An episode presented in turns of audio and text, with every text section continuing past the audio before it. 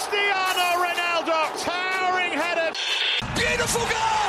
Oh my goodness, Gio Reyna!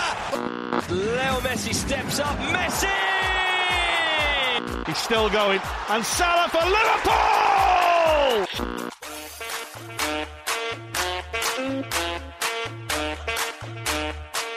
سلام سلام سلام خوش اومدین به رادیو آف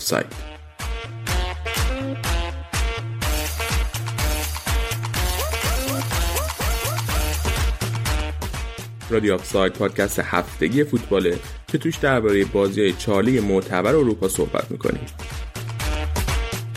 توی این اپیزود سری آی ایتالیا و بوندسلیگای آلمان رو به همراه آراد و سینا بالا پایین کردیم. از اونجایی که بازی لیگ به مدت یه هفته به دلیل بازی ملی تعطیلن ما هم تصمیم گرفتیم که دو بخش لالیگا و لیگ برتر انگلیس رو با یه مقدار تاخیر منتشر کنیم تا هم اپیزودمون خیلی طولانی نشه. هم شما وقت داشته باشین که هر دو بخش رو سر فرصت گوش بدید.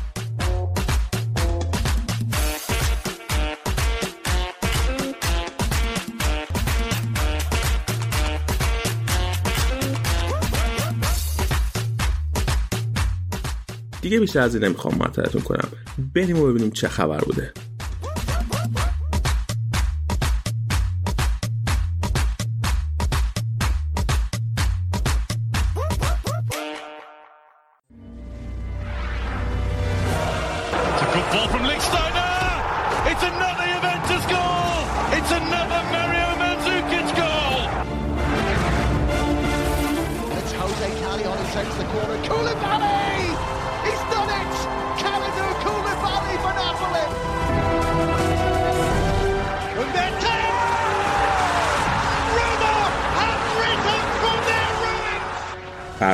امروز با دو تا از بچه ها شروع می‌کنیم که این جان با من. بریم سلام علیک کنیم باشون. اول با سینا. سلام. چطوری سینا؟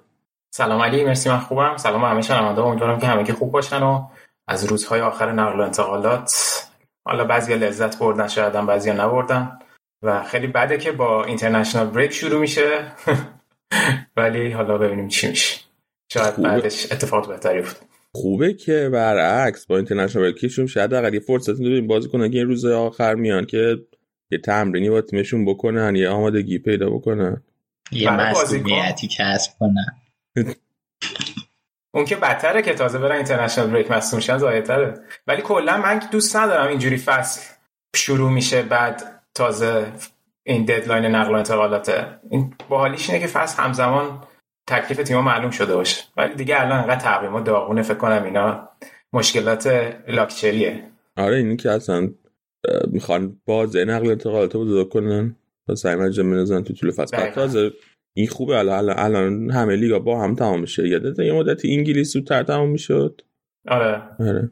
آرادم که بیایم با آدم سمرک کنیم یه مصومیت بازی کنه. ما هم نفوس بعد زد. خب یارا سلام علی سلام همه کسایی که به ما گوش می‌دید. تا نصف پادکست رو با سینا ضبط کردی تا بیای با من سلام کنی. نه بابا. مرسی. خوبم. تو ردیفی؟ کریم بچه ها دیافت دادم. همه هست بودن ماشاءالله. اشاره به شخص خاصی. نمی کنم. خب. بیاین با بیاین با ایتالیا. شروع کنیم. سینا ببخشید گفتم خب می‌دونم تذکر داده بودی ولی بذار یه تذکر دیگه هم بدم. بده. اپیزود بست سری ها رو که ضبط کردیم من گفتم فقدان شما جلوی جمع و شنونده آبرو منو بردی که این چه بس صحبت کردن فقدان درسته و اینا. ولی بچه کردیم دیدیم جفتش درسته. باشه درسته من نه؟ ولی فقدان درست داره به گوش بیشتر میشینه درسته. ولی این بود عدالت عدالت می‌کردی. آقای علی خان. با من نمی‌دونستم فقدانم درسته. من فکرم اشتباه. تذکر دادم. هم. حالا فهمیدیم فقدانم درست من نفهم چرا یکم باید دو تا تلفظ داشته باشه. حالا داره دیگه. خلاصه این هم این, این کنار خوب. و خوب من گفتم حالا خیلی اول بکنم. ولی اینجا حالا رعایت کنیم همه رعایت کنیم و نه فقط شما. بله. خب اول فقط من حرف می‌زنم دیگه. من فقط من باید رعایت کنم. این مورد خاص. بیا با ایتالیا شروع کنیم. یکی از یعنی احتمالاً بازی کنی که می‌گفتید برند سریا و خیلی به سریا اعتبار بخشیده بالاخره از سریا برای سه فصل جدا شد. کریستیانو رونالدو از یووه رفت. اول بگو که اول چه تاثیری برند سری ها داره به نظر حالا بعد راجع به بقیه زوایاش صحبت می‌کنیم ببین مشکل اینه که الان همزمان با رفتن رونالدو یک سری ستاره دیگه هم این فصل از سری جدا شدن و یهو خیلی به نظر می‌رسه لیگ از اون سوپر استارش خالی شده دیگه. یعنی الان هم رونالدو رفته هم پاکو رفته هم اشرف رفته و رودریگو دی پاول هم حالا سوپر استار نیست ولی یکی از ستاره های سری آ بوده بالاخره دیگه. دوناروما رفته کریستیان رومرو هم رفته. یعنی تمام MVP های فصل پیش رفتن. فقط مونده ولاویچ و بارلا. ولی خب ببین اولا اومدن رونالدو کلا جدا از اینکه برای یوونتوس چه مزایایی داشت برای خود سری آ و کل باشگاه ایتالیا هم نکته مثبتی بود دیگه قاعدتا. به خاطر اینکه سری آ خیلی اومد روی چشم و کلی follower توی social media شاید گرفتن کلی شاید این ور branding شد تبلیغ شد. حالا اینکه چقدر سری آ تونست از این پتانسیل استفاده کنه به نظرم سوالیه که شاید مثلا توی یکی دو سال آینده بشه بهش به پاسخش رسید. به خاطر اینکه الان ببین الان با همه این مسائل امسال خیلی مشکلات حق پخش سری آ توی نقاط مختلف جهان جدی بود. یعنی با بعضی جاها نتونستن اینا قرارداد ببندن. خب همه اینا با وجود رونالدو می‌تونست یک پتانسیل خیلی زیادی باشه که ازش استفاده کنیم الان مثلا توی خاورمیانه برای کشورهای عربی از طریق یوتیوب دارن live و یعنی live و free stream می‌کنن سری آ رو به خاطر اینکه نتونستن تو منطقه با وجود یه پتانسیلی که داشت قرارداد ببندن. و خیلی جاهای دیگه هم من خوندم که اینجوریه. در نتیجه کمک بسیار بسیار بزرگی کرد اومدن رونالدو ولی بازم با این وجود از اون پتانسیل استفاده نشد. به نظر من به حد کافی. ولی در هر صورت اصلا تاثیرش نمیشه کتمان کرد. خیلی برای همه تیم‌ها خوب و اصلا شاید خیلی از بازیکنایی که می اومدن شاید دیگه تشویق می‌شدن که آقا این همه بازیکن ستاره داره میره به سری ها نمی‌دونم. در صورت به نظر من ضربه است که الان بازیکن یه از چند تا سوپر استاری که داشت خالی شد این بخش کلیت سری ها حالا به بخش یوونتوس هم جدا می‌تونیم برسیم. آره بیاریم سال یوونتوس. به چرا انقدر اصرار داشت که جدا شه این تابستون؟ ببین اینکه اصرار داشت خودش عجیبه که چرا افتاد انقدر روزای آخر نقل و انتقالات. اولا اینکه خب از قبل نقل و انتقالات امسال از پایان فصل پیش هم بحثش بود دیگه. تو اون آخرین بازی یوونتوس که بازی حساسی هم بود جلو ورونا برای کسب سهمیه رو نیمکت نشست که پیرلو گفتش که نه صرفا یک تصمیم تاکتیکیه و به خاطر خستگی رونالدو تو اون بازمان رو نیمکت نشوندیمش. بعد اگه یادت باشه یه ویدیویی اومد که راجع بهش صحبت کردیم آخر فصل پیش که رونالدو داشت ماشیناشو مثلا از خونه خارج می‌کرد. که حالا می‌گفتن که مثلا سرویس سالانه است و اینا همیشه تابستون این کارا رو می‌کنه. ولی خود خلاصه یک سری نشانه بود مبنی بر اینکه می‌خواد جدا بشه. بعدش که اومدیم جلوتر می‌دیدیم که نه برگشت سر تمرین و خیلی حرفی نیست و حتی الگری اومد تو اون کنفرانس اولش که صحبت کرد گفتش که من از رونالدو امسال خیلی توقعات بیشتری دارم با وجود بازیکن‌های جوان مسئولیت بیشتری داره باهاش صحبت کردم. تو چارچوب برنامه من هست. در حالی که الگری خودش اون موقعی که اومد خیلی شاید سر این داستان به نظر می‌رسید که اوکی نبود سر اومدن رونالدو و بیشتر پاراتیچی بود که خیلی شاید علاقه به آوردن این داشت. و شاید مشکلات الگری و پاراتیچی هم سر این قضیه بود. و اینا همینجور جلو رفت. بعد نمی‌دونم که مثلا شاید اتفاقات مسی افتاد. یکم اون رفت سر زبونا دوباره اون برند مسی بیشتر رو اومد نسبت به رونالدو. آیا این عامل عامل محرکی بود یا نه؟ نمی‌دونم. بعد رسیدیم جلوتر بعد رو نیمکت نشست بازی اول جلو اودینزه. بازم الگری اونجا تاکید کرد که این یک تصمیم تاکتیکی بوده. ما 38 بازی داریم تو لیگ و می‌خوایم از همه پتانسیل استفاده بکنیم. منتها اینکه چرا افتاد آخر نقل و انتقالات برای من سوال عجیبیه. ولی اینکه چرا رونالدو می‌خواست جدا بشه خب دلیلش اینه که واقعا به اون ثباتی که شاید باشگاه نیاز داشت که رونالدو بتونه به اون موفقیتی که مد نظر خودشه که قاعدتا موفقیت تو چمپیونز لیگ برسه نرسید دیگه. و سنش هم خب واقعا رفته بالا دیگه. الان رونالدو فکر کنم 37 یا 38 سالشه. و شاید ترجیح می‌داد که باز دوباره بره یه جایی که یه مقداری بیشتر تو چشم باشه تا اینی که تو یوونتوس هست. یعنی شاید مثلا اون یه مقدار نظر می‌رسید اشباع شده. یعنی هم یوونتوس اشباع شده بود از بودن رونالدو هم خودش. نه اشباع گلزنی قطعا آمار گلزنی رونالدو بسیار خوب بود توی یوونتوس. فصل پیش آقای گل شد و آمار گلزنی یووه شاید با این رفتن رونالدو افت کنه. کما اینکه اگه برگردیم ولی از اون نگاه می‌کنیم زمانی که رونالدو اومد آمار گلزنی مجموعه یوونتوس کمتر شد. ولی این رونالدو بود که داشت دلیور می‌کرد و گلای بیشتری می‌زد. ولی نمی‌دونم از لحاظ اینکه ببین تو یوونتوس سه سال رونالدو حضور داشت. هر سه سال یک مربی بالا سر تیم بود. خب تو این سیگنال رو به این سوپر شاید نمیدی که ما داریم یک پروژه مصممی که هدفش مشخصه رو اجرا می‌کنیم بازیکنایی که می اومدن می‌رفتن نمی‌خورد به اون داستان. واقعا به نظر من این تعویض ستا مربی و بعد دوباره مربی سوم هم برقرار کنی اون اولیه رو بیاری یه مقدار عجیب بود دیگه در من ببین من می‌فهمم چی میگه ولی من مثلا که الان که رفته رو یونایتد به نظر تو یونایتد به مثلا لیگ بردن نزدیکتره یا یوونتوس؟ خب من فکر خیلی واضحه که یوونتوس نزدیکتره. راحت تر در دست چقدر اهمیت داره براش مثلا؟ چقدر اهمیت داره براش؟ اهمیت نداره من سری آ براش از کامیونیتی شیلد مهمتر بشه حالا ببین قضیه یو... قضیه یونایتد رفتنش که شاید صرفا به خاطر یک علاقه یا یک پیشینه ای بوده که رفته اونجا وگرنه تا لحظه آخر که قرار بود بره سیتی حالا حداقل بر اساس اخباری که بود و من فکر که از مندز گرفتیم.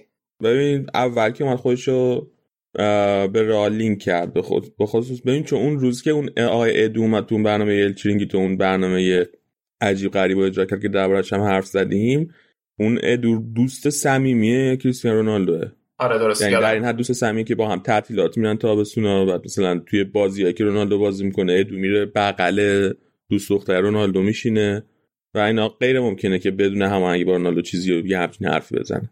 اول که ما خودش به رئال لینک کرد بعد مندس راه افتاده بود دنبال مشتری بعدش رفته بود با ناصر الخلیفی صحبت کرده بود. بعد رفته بودن با سیتی رفته بودن سیتی هم. خیلی طبق این گزارش که میمد راغب نبود. فقط چون کین به شکست رسیده بود پروژه انتقالش. یه مقدار علاقه من شده بودن اونام به نظر نمیمد که چی میگن خیلی تلاش کنن. همینجوری داشتن انگشتش نمی‌کردن تو آب ببینن. هم ندیده بودن رسمی آره. هم نداده بودن که عددش در بیاد. یعنی هدفش بیشتر از اینکه یه جای خاص بره. صرفا این بود که از یوونتوس جدا شه. من اینو ازش حسی که ازش می‌گرفتم این بود. فقط می‌خواست از یووه جدا شه. یه چیزی سر داستان بیل می‌گفتی که مثلا بیل این همه سال توی مادرید بود هیچ وقت زبان اسپانیایی یاد نگرفت هیچ وقت با مردم اون شهر خون نگرفته و اینا. حالا من یکم نمی‌خوام بگم که جایگاه بیل و رونالدو عین همه الان تو فوتبال ولی یعنی رونالدو به اندازه کافی شاید این ego رو داشته باشه که من اصلا شاید نیاز نداشته باشم این کارو بکنم. ولی همینجا تو توییتر نگاه می‌کنی مثلا خیلی می‌گفتن که رونالدو سه سال تو یوونتوس بود تو این کلیپاش یوونتوس رو درست تلفظ نمی‌کنه. حالا یا شاکی نشن دارم یعنی یکم حالت اگزاجره میگه. یعنی اون قدم به نظر می‌رسید اون ارتباطی که شاید با هوادار منچستر داره با هوادار رئال داره هیچ وقت این ارتباط با هوادار یوونتوس برقرار نشد که یه چیز دو طرفه ای باشه. و خب واقعا هم نگاه می‌کنی از لحاظ performance ی که داشت درسته تو سری آ گل زد. ولی شیوه بازی یوونتوس الان بدون رونالدو شاید اصلا تغییر بکنه. و رونالدو جزو این فصل اولش تو Champions League که اون هتریک و جلوی اتلتیکو کرد که یوونتوس برگشت و رفتن یک چهارم Champions League هم ستاره نبود. به خصوص فصل پیش بازی که جلو پورتو داشت یه بازی واقعا ضعیف بود که اصلا یوونتوس رو رسما ده نفره کرده بود توی اون بازی. و خیلی وقتا وقتی یوونتوس می‌خواد پرس کنه رونالدو نمی‌تونست این کارو برای این تیم من فکر کنم مشکلش همین بود. یعنی افت یوونتوس همزمان شد با اومدن رونالدو و خیلی ربطش میدن به رونالدو. و فکر کنم خودش حس می‌کرد و منم موافقم که درست نیست این ارتباط دادنه یعنی افت یوونتوس ربطی به اومدن رونالدو نداره ربطی به رونالدو نداره. ربطی به های کلان مدیریتشون داره بازیکنایی که بعد جذب کردن جذب نکردن. ولی هوادارا خیلی ربطش میدن به رونالدو و این فکر کنم برای سنگین بود. برای همین حال دست میگه جدا شه مثلا این مدلی که خب حالا ما رفتیم شما مثلا تیمتون درست کنید ببین رونالدو یوونتوس توی خط هافبکش الان بازیکنهای خوبی داره در حد سری آ خب؟ ولی در حد اینکه شما الان مثلا یک مدتی یه پوگبای روی اوج داشتی ویدال توی اوج داشتی در زمان کنته نیست واقعا. یعنی مثلا الان شاید لوکاتلی اومده ولی لوکاتلی هم هنوز یک سوپر استار نیست. و مثلا با بودن نمی‌دونم وستو مکنی اونجا بنتانکور ربیو اینا بازیکنای خوبی هم ولی بازیکنایی که تو بخوای در اختیار یک مربی که اون جلو رونالدو رو بذارن شاید نباشه. من معتقدم خط هافبک یوونتوس خط هافبک جونداری نبود. شاید خیلی از هوادار یوونتوس با هم مخالفت بکنن تو این زمینه. ولی کماکان یوونتوس اونجا مشکل داره که بخواد اون کوالیتی که نیاز بود رو ایجاد بکنه. ولی خب حالا شاید با وجود رونالدو تو بخوای همیشه از پتانسیل رونالدو هم استفاده کنی و همه تمرکز روی این باشه که با بودن رونالدو توی زمین همیشه اون رو تقویت کنی. و چی میگن همیشه توپا رو به اون برسونی بر اون برنامه تو بچینی. ولی شاید الان یه مقدار این تفاوت ایجاد شه. بعد شاید یهو ببینی که اصلا بدتر شد. یعنی شاید همون کیفیتی که این خط هافبک من میگم نداره الان بیشتر زد بیرون با نبود رونالدو. ببینی الان این جوابا رو بهش می‌رسیم چون مثلا الان با رفتن رونالدو رفتن مویزکین رو گرفتن. یکی هم سطح و هم استیل رونالدو که کاملا نیاوردن. در نتیجه الان می‌تونیم ببینیم. ولی خب مثلا چیزی که جالب بود این بود که سال اول که اومد و زمان الگری هم بود تو خود برنامه هم صحبت می‌کرد رونالدو خیلی در خدمت تیم بود اون سال. خیلی از خود گذشتگی می‌کرد اگه یادت باشه. با منجوکیچ که بودن خیلی خوب با هم جابجایی انجام می‌دادن. ولی این کم کم کم نقشش کم رنگتر و کم رنگتر شد. به خصوص از زمان ساری به بعد. و حالا همین اشاره هم کردی. دیگه الان سال بزرگی که فکر کنم ترکیب یوونتوس داره اینه که گلایی که از دست میده با رفتن رونالدو رو چجوری می‌خواد جبران کنه؟ مراتا که حالا خیلی بازی کنه گل زنی نمیشه روش حساب کرد. بعضی وقتا خوب گل می‌زنه بعضی وقتا یه مدتی هست تو بازار که دیگه گل نمی‌زنه دوست نداره بزنه. یزام بازی کنه گل زنی نیست آنچنان. تو کریرش نبوده. نمی‌دونم. آره مگه اینکه دیبالا خیلی دیگه بیاد روی اوج. ببین مو... آره چون مویزکی هم که بازیکن نیست که بیاد 15 تا گل بزنه برای یوونتوس حداقل. ولی در هر صورت الان یعنی ببین من میگم که هر تیمی جای یوونتوس بود شانس امضا کردن قرارداد با رونالدو رو نباید از دست میده تو اون موقعیت. ولی خب بعدش تصمیماتی گرفته شد که تبدیل به مشکل شد و بودن 60 میلیون یورو دستمزد سالانه توی حسابهای باشگاه براشون سنگین بود. و خب شاید همین الان که اصلا یک سالم یک سالم یک سال 60 میلیون کمی پول کمی نیست. همین که یک سال این دستمزد رو خالی کردن از تو حساب گرچه که پول دو ماهش داده بودن اگه حالا خیلی دقیق باشیم. ولی بازم همین خودش نکته مثبتیه. حالا بماند که البته تهش که قرار بود 29 میلیون از اون پول مونده بود که بخوام به رئال بدن طبق چیزی که امروز یوونتوس اعلام کرد 15 میلیون یورو با یونایتد تموم کردن و 8 میلیون حالا به عنوان add-on سالهای بعد شاید اضافه بشه. ولی خود یوونتوس تو اعلامیه‌اش نوشته بود که ما 14 میلیون اینجا ضرر ثبت میشه برام. حالا توی بخش انگلیسی هم درباره این حرف می‌زنیم که برای یونایتد چه معنی داره؟ اومدن رونالدو به نفعش میشه به ضررش میشه اصلا به دردشون می‌خورد.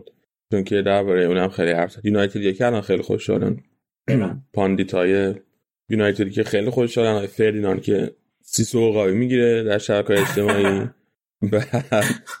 بقیه هم توی تلویزیون همجی میان صحبت کنن توی اسکای سپورت و بیتی و هوا داره که خوشحال. بریم سراغ خود یووه. این هفته بازی کردن بازم نبردن. دو هفته اول یه مساوی باخت. این هفته جلوی امپولی یک هیچ. چطور می‌بینی وضعیت یووه رو؟ ما توی این پیش بس گفتیم که یووه با قدرت مدعی قهرمانی این دو هفته اول اینجوری. ما نگفتیم تو گفتی من گفتم. نه من خودم ما یعنی خود با حال تو هم گفتی مدعی اوله دیگه.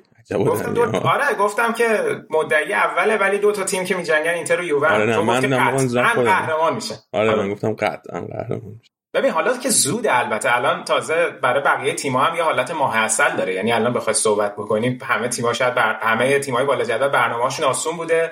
ولی خب یوونتوس هم همیشه فصل پیش با الگری شروع که خیلی خوب شروع نمی‌کرد. منتها یه مقداری جنسش فرق داره. یعنی بازی با امپولی ترکیبی که رفتن تو زمین خیلی عجیب بود. یعنی بازیکن‌ها خیلی خارج از اون position عادیشون بازی می‌کردن بعضیاشون.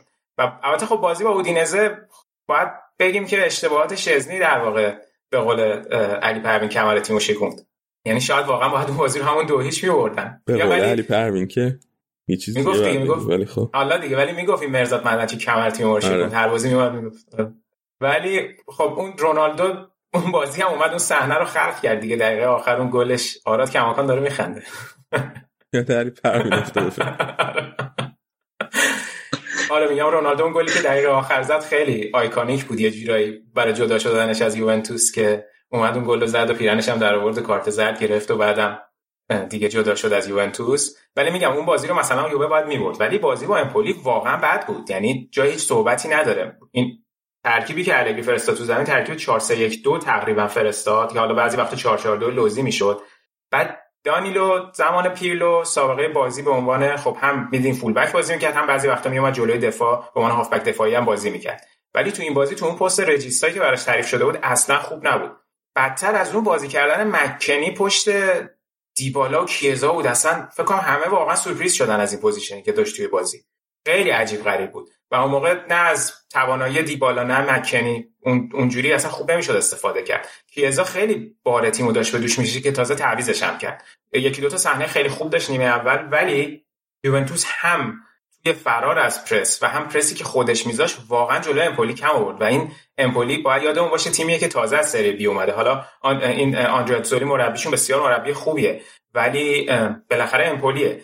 و می‌دیدیم که چقدر خوب می‌تونستن وقتی که یوونتوس از عقب زمین بازی سازی می‌کرد اینا رو پرس کنم و عجیبتر از اون که وقتی که خودشونم یعنی عجیبه دیگه که امپولی رفته تو زمین یوونتوس و بازی مستقیم نمی‌کنه و از عقب زمین از خط دفاعش بازی سازی می‌کنه و یوونتوسیا به شدت بعد اینا رو پرس می‌کردن و خیلی حفره های خالی وسط زمین ایجاد می‌شد. حالا البته لوکاتلی هنوز آماده نیست آرتور هم مصدومه یعنی یه دو تا مهره خیلی کلیدیشون نیستن. خب همین می‌خواستم بپرسم لوکاتلی چرا آماده نیست؟ یعنی چند وقت با تیم نبوده یعنی نه یعنی احتمالا چند وقت نبوده و فیکس بازی نمی‌کنه دیگه. الان دانیلو بازی کرد و بنتانکور و ربیو و حالا شاید که به نظر من باید واقعا کم کم شروع کنه بازی کردن اونجا. من خیلی تعجب کردم بهش بازی نداد. چون بازی با خیلی از این بازی توی تیم ملی با هم بازی بوده یعنی دقیقاً دقیقاً. ولی خلاصه پرف پیانیچش هم بود که حالا الان چند ساعت تا پایان و انتقالات مونده ولی رومئو آگرستی دیروز زد که یوونتوس دیگه قطعا نمی‌خواد پیانیچو چون دستمزدی که پیشنهاد داده بوده 3 میلیون بوده خیلی کم. در از 8 نیمیه که الان داره توی بارسلونا می‌گیره. و البته خب پیانیچ هم پیانیچ 3 4 سال پیش نیست دیگه. منتها خب علاقه بوده که الگری بهش داشت. ولی در صورت میگم حالا الان شانس آوردن که خورده اینترنشنال بریک چون دو تا بازی سخت دارن. باید با ناپولی میلان بازی کنن تو هفته های بعدش. و بعدا بازی های چمپیونز لیگ هم شروع میشه که با گروه چلسی افتادن ولی خب دو تا تیم دیگه خیلی سخت نیست. فکر کنم مالمو و یادم نیست چه تیمی بود. در نتیجه یه مقداری الان شاید به نفعشون شد که این وقفه افتاد. اما خب میگم برنامهشون دوباره سخت میشه.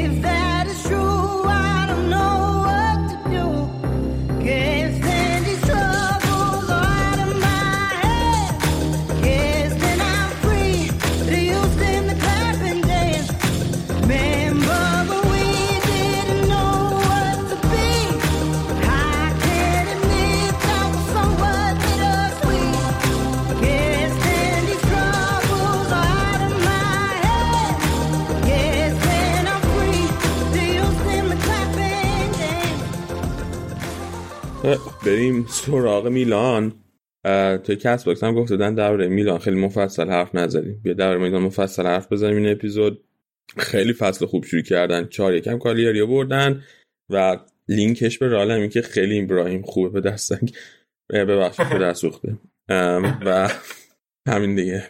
آره توی حالا من یه داستانی بگم چون سر اون اپیزود اول که کم صحبت کردیم به خاطر که مربیشون عوض نشده بود و همه تیمای بالای جدول تقریبا مربیشون عوض شده و یک تغییراتشون گسترده بود. ولی خب یکم فکر کردم امروز دیدم البته تو بازیکن ورودی خیلی تغییر داشتن میلان واقعا نقل و انتقالاتش خیلی شلوغ بود.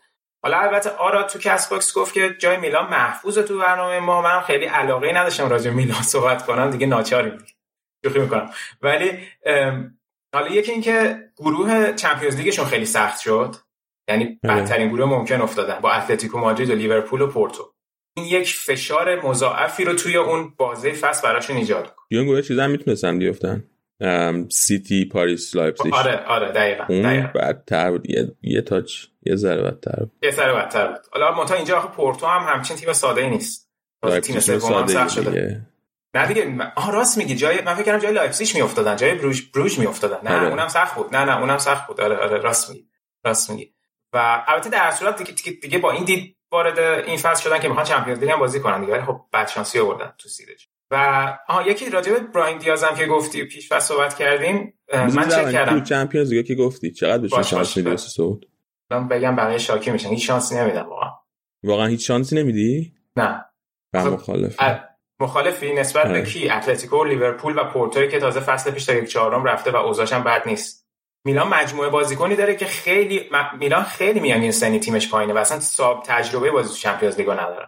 من فکر می‌کنم که ممکن لیورپول نیاد بالا. من منفی 50 درصد به میلان شانس میدم. منفی نه من فکر کنم ممکن لیورپول نیاد بالا به جاش میلان بیاد. و چرا؟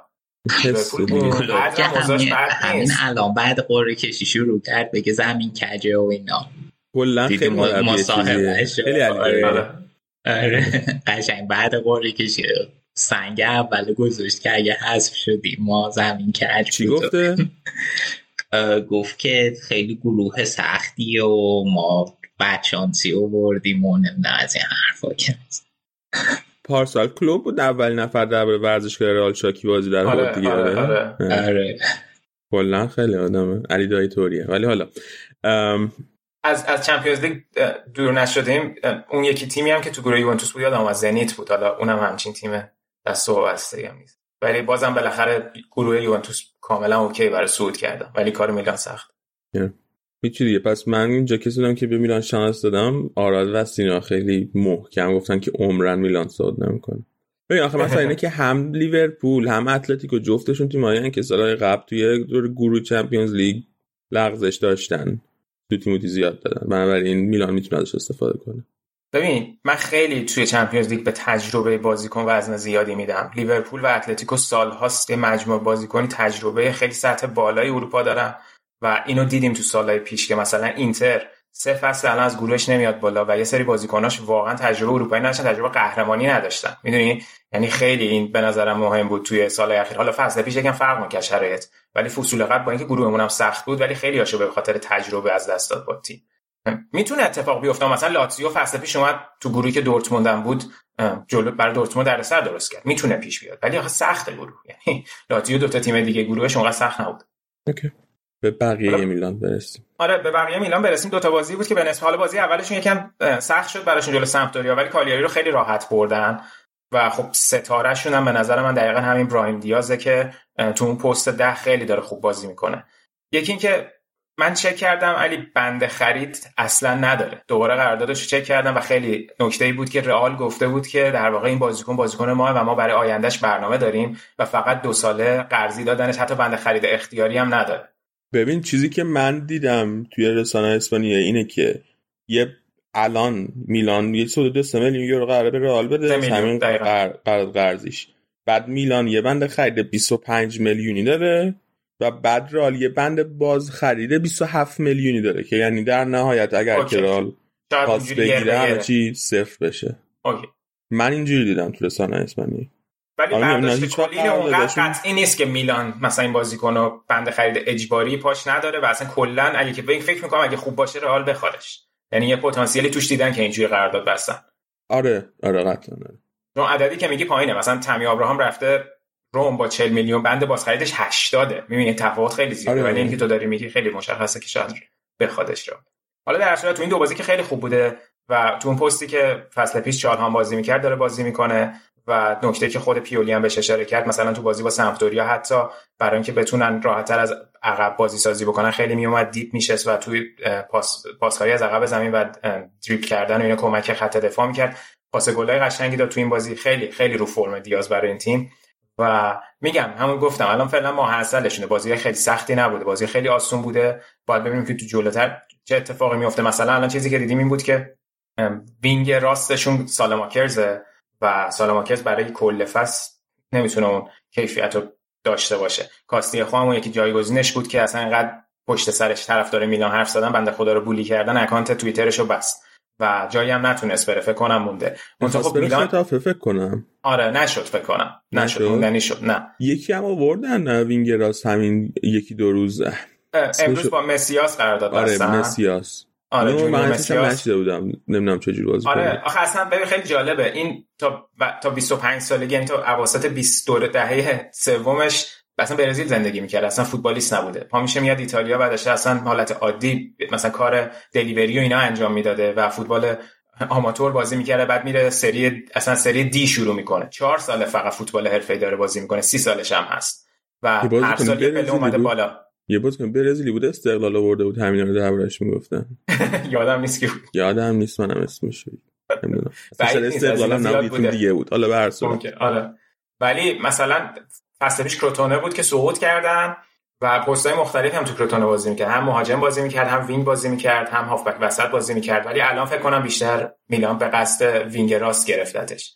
و نکته که داره تو آمارش که نگاه می‌کردم بعد رودریگو دیپال مثلا فصل پیش بیشترین آمار دریبل داشت تو سری آ خب که البته حالا می‌تونی بگی مثلا تو تیم ضعیفتر بازی می‌کرده خیلی credit داره ولی اگه نگاه بکنی قاعدتا تیمایی که این حالتو دارن و یه ستاره ای مثل مثلا مسیاس تو تیمشون دارن به نسبت خودشون و خیلی دیپ بازی می‌کنن از عقب زمین شاید این قدرت دریبلینگش و حمله توپش یه مقدار متفاوت باشه به خصوص که تیم مقابلشون یه مقدار فضای بیشتری می‌ذاره براشون دیگه وقتی دارن همه روی اون دفاع دیپشون حمله می‌کنن. ولی به نظر کلا خرید خوبیه چون چند تا تیم دیگه هم دنبالش بودن.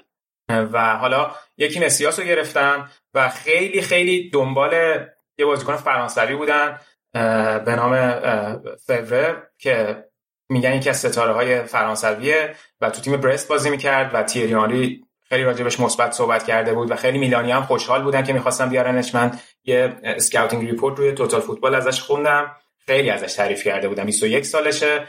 ولی دقیقا لحظه آخر فکر کنم منتفی شد داستان و نتونست میلان بخرتش خیلی هواداره میلان خوشحال بودن بابت اومدنش که می‌تونه خیلی کمک بزرگی باشه. ولی الان با این وجود یعنی کسی رو رسما جای هاکان نیاوردن و دیاز قاعدتا که می‌خواد جای هاکان بازی بکنه و backup ی نداره رسما به عنوان اون بازیکن کلاسیکی که اونجا می‌خواد بازی بکنه توی خرید خیلی خوبی دیگه که داشتن باکایوکو بود که صحبت کردیم. الان کسیه که خب الان مصدومه ولی کسیو بناصر وسط سال یک ماه خواهند رفت به جام ملت‌های آفریقا و خیلی مهم بود که یه جایگزین داشته باشن که البته تونالی تو این دوتا بازی خیلی خوب بوده. یه گل خیلی قشنگ به کالیاری زد که تو کانال اونم گذاشتیم. عین اولین گلی بود که پیرلو زد برای میلان. دقیقا از همون جای کاشته خیلی قشنگ زد. البته خیلی با پیرلو مقایسش می‌کنن ولی واقعا regista نیست. یعنی هم پست پیرلو نیست. خیلی بیشتر شاید به عنوان الان مثلا تو این defensive midfield ی که میلان داره اونجا شاید okay باشه ولی اگه مثلا توی سیستم باشه که mezzala بازی کنه شاید خیلی بهتر بتونه باشه. ولی در صورت باکایوکو رو آوردن از چلسی بالاخره بازم البته قرضی دو ساله. ولی این دفعه یک بند خرید اجباری داره که تحت شرایطی که شرایطش من پیدا نکردم و جایی هم نزده بودن می‌تونه فعال بشه. باکایوکو هم خیلی جالبه دیگه. 2017 زمانی که کنته توی چلسی بود رفت چلسی و اون موقع با 40 میلیون یورو دومین خرید گرون تاریخ چلسی شد که حالا ببین تو این 4 سال چقدر اتفاق افتاده که اصلا باکایوکو ترکیب تو ترکیب چلسی جا نداره و اصلا 40 میلیون یورو هم برای چلسی شوخیه. خلاصه حالا باکایوکو اومده برای اون پست به نظرم خیلی خوبه. الان کنار کرونیچ و تونالی اونجا. با یاسین عادلی قرارداد بستن که البته برمیگرده به بوردو. میگم خیلی شلوغ بود نقل و انتقالات میلان. یعنی بازیکن جدید خیلی آوردن. یعنی مچ کردن همه اینا خودش زمان بره و میلان تا لحظه آخرم درگیر بود که. یعنی تا لحظه آخر نقل و انتقالات درگیر آوردن بازیکن بود. البته با مسیاس که بستن فکر کنم دیگه گفتن تا بی خیال بقیه بازیکن‌ها میشن. مثلا لاشیچو که می‌خواستن بیارن رفت به و میلان واقعا نمی‌تونه اونقدر خرج بکنه. ببین الان داستان کسیه هنوز روه. کسی یک سال از قراردادش مونده و هنوز نتونستن باهاش تمدید بکنن. کسیه توقع داره که یکی از بازیکنایی باشه که بیشترین دستمزد رو توی تیم می‌گیره ولی مالدینی خیلی روشن به خودش و ایجنتش گفته که ما یک سری دستورات داریم از مدیریت و نمی‌تونیم برای کسی استثنا قائل بشیم کما اینکه برای هاکان و دوناروما استثنا قائل نشدیم. و فکر کنم الان خودش 7.5 می‌خواد بیشترین عددی که بهش پیشنهاد دادن 6 میلیونه. در نتیجه اونم خیلی ریسکیه که بره. و با توجه به اتفاقاتی که فصل پیش افتاد اونجوری هم نیست بگیم که نه حالا تو این یک سال حل میشه و اینا. خیلی ریسکش بالاست از این تیم بره. ولی در صورت بقیه خریدایی که کردن تقریبا میشه گفت اوکی بوده. یعنی با توجه به این شرایط مالی که دارن با این بنده قرضی که آوردن بازیکن خیلی خوبی آوردن ولی میگم تعداد بازیکنایی که جدید اومدن زیاده و تیمم کماکان اون تجربه رو نداره. برای همین من تو اون اپیزود پیش فصلم گفتم مینا خیلی کار سختی داره که بخواد سهمیه بگیره. الان کسی اگه بره خب واقعا خیلی ببینم میشه سومین بازیکنی که توی دو فصل به صورت رایگان جدا شده و سه تا بازیکن تاپشون هر سه تا. دقیقا. و من درک می‌کنم که اینا می‌خوان ساختار حقوقشون رو ثابت نگه دارن. ولی اگه اینقدر این ساختار حقوق بیسش پایینه که باعث میشه که شما بازیکنهای خوبتون خیلی راحت جدا بشن شاید باید ساختار حقوق بیاین بالا. وگرنه همینجور در حد چیز میمونین. در حد اینکه نتونین بازیکن بزرگتون نگه دارین میمونین. هر ساله بر تو بازار بیافتین دنبال جانشین. ببین ولی الیت مثلا توی نسبت به سال پیش اون بدهی های میلان رو نصف کرده. می‌بینی خب اینم بخشیشه یعنی باید ببینی که ارزش گذاری که اون الیت داره می‌کنه بیشتر مسیر فوتبالیش مد نظرش یا فعلا مثلا این مشکلات رو حل بکنه. ولی متوجه هم می‌تونه تاثیر بلند مدتش تاثیر جالبی نباشه دیگه. این همه ستاره ها از دست میدی. خیلی سرمایه گذاریشون روی جووناشونه دیگه. مثلا الان تو هرناندز کالابریا اینا. مثلا کالابریا فوق العاده شد امسال. الان دعوتم شد تیم ملی ایتالیا. و مثلا براش جانشینش فلورنزیه که فلورنزی خودش تو یورو بود. می‌بینی؟ یعنی سرمایه گذاریشون رو این جووناست و خیلی جالبه که توی این دوتا بازی برعکس فصل پیش که می‌دیدیم خیلی حملات میلان از سمت چپ بود و تئو هرناندز بالا بازی می‌کرد این پس رو که نگاه می‌کنید چقدر نقش کالابریا کلیدی شده و سمت راستشون و کانال کناریشونه که بیشتر حمله ها انجام میشه و کالابریا بالاتر از تئو بازی می‌کنه. تیم جالبیه دیگه. مجموع بازیکناش جالبن. ابر سنی پایینه. الان مثلا اولیویا ژیرو اضافه شده. چقدر تو این دوتا بازی خوب بوده. این بازی گل زد. یعنی در واقع اونقدر رو مشکلی که مثلا داشتن اگه زلاتان نباشه مهاجم نوک ندارن و شاید این فصل نداشته باشن با ژیرو با قیمت یه میلیون یورو خریدنش. اوکی بوده گاراش ولی فوق العاده هم نبوده چون بالاخره نگاه کن تو همین اول داستان کلی بازیکن مهم از دست دادن دیگه. که خب حالا میلانیا بعضیش مخالفت می‌کنم میگم سیاست مالدینی بیا بریم یکم درباره اینتر حرف بزنیم. دو تا بازی اولتون رو بردید. بازی دوم داشت پیچیده می‌شد ولی در آوردین دیگه. اون دقیقه 80 ببن پیچیده می‌شد که وقتی تیم دروازه‌بانش دروازه‌بانی نیست که برای قهرمانی بجنگه همین مشکل وجود میاد دیگه. اصلا در بازی که نباید پیچیده می‌شد وقتی دروازه‌بان پاس احمقانه رو میده واقعا خیلی اسفناکه که ما دروازه‌بانمون هاندانویچ یعنی یوونتوسیا خیلی کفر نوت می‌کنن سر شزنی وقتی یکی مثل هاندانویچ ندارن. و واقعا دوست و کاش که اونانا رو همین الان می‌گرفتن ولی منتظر بودم برای سال دیگه که بگیرن. آژاکس که قراردادش در واقع تمام میشه. آره بازی هاندانویچ پارسال هم جلوی ورونا شرط بندی کرده بود از اون گل خورد اون که خیلی بد بود. اون خیلی بد. اون بازی هم شانس آوردیم بردیم. هر بازی جلو ورونا داره این سوتیه رو میده. بازی برگشتم یه خطا کرد خطا بود. ممکنه. با خیر سرت کاپیتان تیمی. تازه تندارمیش بازی با پاش خوبه. یعنی تازه رو نقطه قوت همچین اشتباهی کنی دیگه خیلی داستانه. ولی شانس آوردیم که گل مساوی رو اول نیمه دوم زدیم. وگرنه پیچیده تر هم می‌شد. ولی خب یهو اومدن کوریا خیلی عجیب بود دیگه. من روش حساب نمی‌کردم که انقدر بتونه تاثیرگذار باشه. چون اصلا هیچ وقت بالای ده گل نزده تو یک فصل. اصلا عددش دو رقمی نشده گلاش. این بازی اومد دو تا گل زد. رسما بازی رو تموم کرد. برام گل اولش هم که هد بود خیلی قشنگ بود. از زمان سویاش تا حالا گل با سر نزده بود. یعنی تو لاتیو اصلا با سر گل نزده بود. خیلی آمار عجیبیه دیگه. و کلا ولی خب سرعتش خوبه. کوتاه نه بابا قدش بلنده. 1.88 فکر کنم. نه عجیبیش همینه. کوتاه نیست. نه بلنده. بلنده؟ آره. بعد توی الان بعد مثلا قرارداد لاتارو تمدید شو خیلی خبر خوبی بود و اینتر دیگه مهاجم دیگه هم نگره فکر می‌کنم اوضاع بد نیست اونقدر که قبل فصل راجبش صحبت می‌شد. بعد ماروتا و اینتر تنها تیمی بودن که دیگه چهار روز مونده به پایان نقل و انتقال. گفتن آقا ما ورودی نداریم ما کارمون تموم کردیم. دیگه مثل بچه خوب ماروتا تکلیفاتش انجام داد و خیلی شیک و تر تمیز. سال ترش هم نگاه کنی حکیمی و لوکاکو رو که فروختیم خیلی سود خیلی خوبی بود یعنی business خیلی خوبی بود. درسته که بازیکن اصلی تیم از دست رفتن.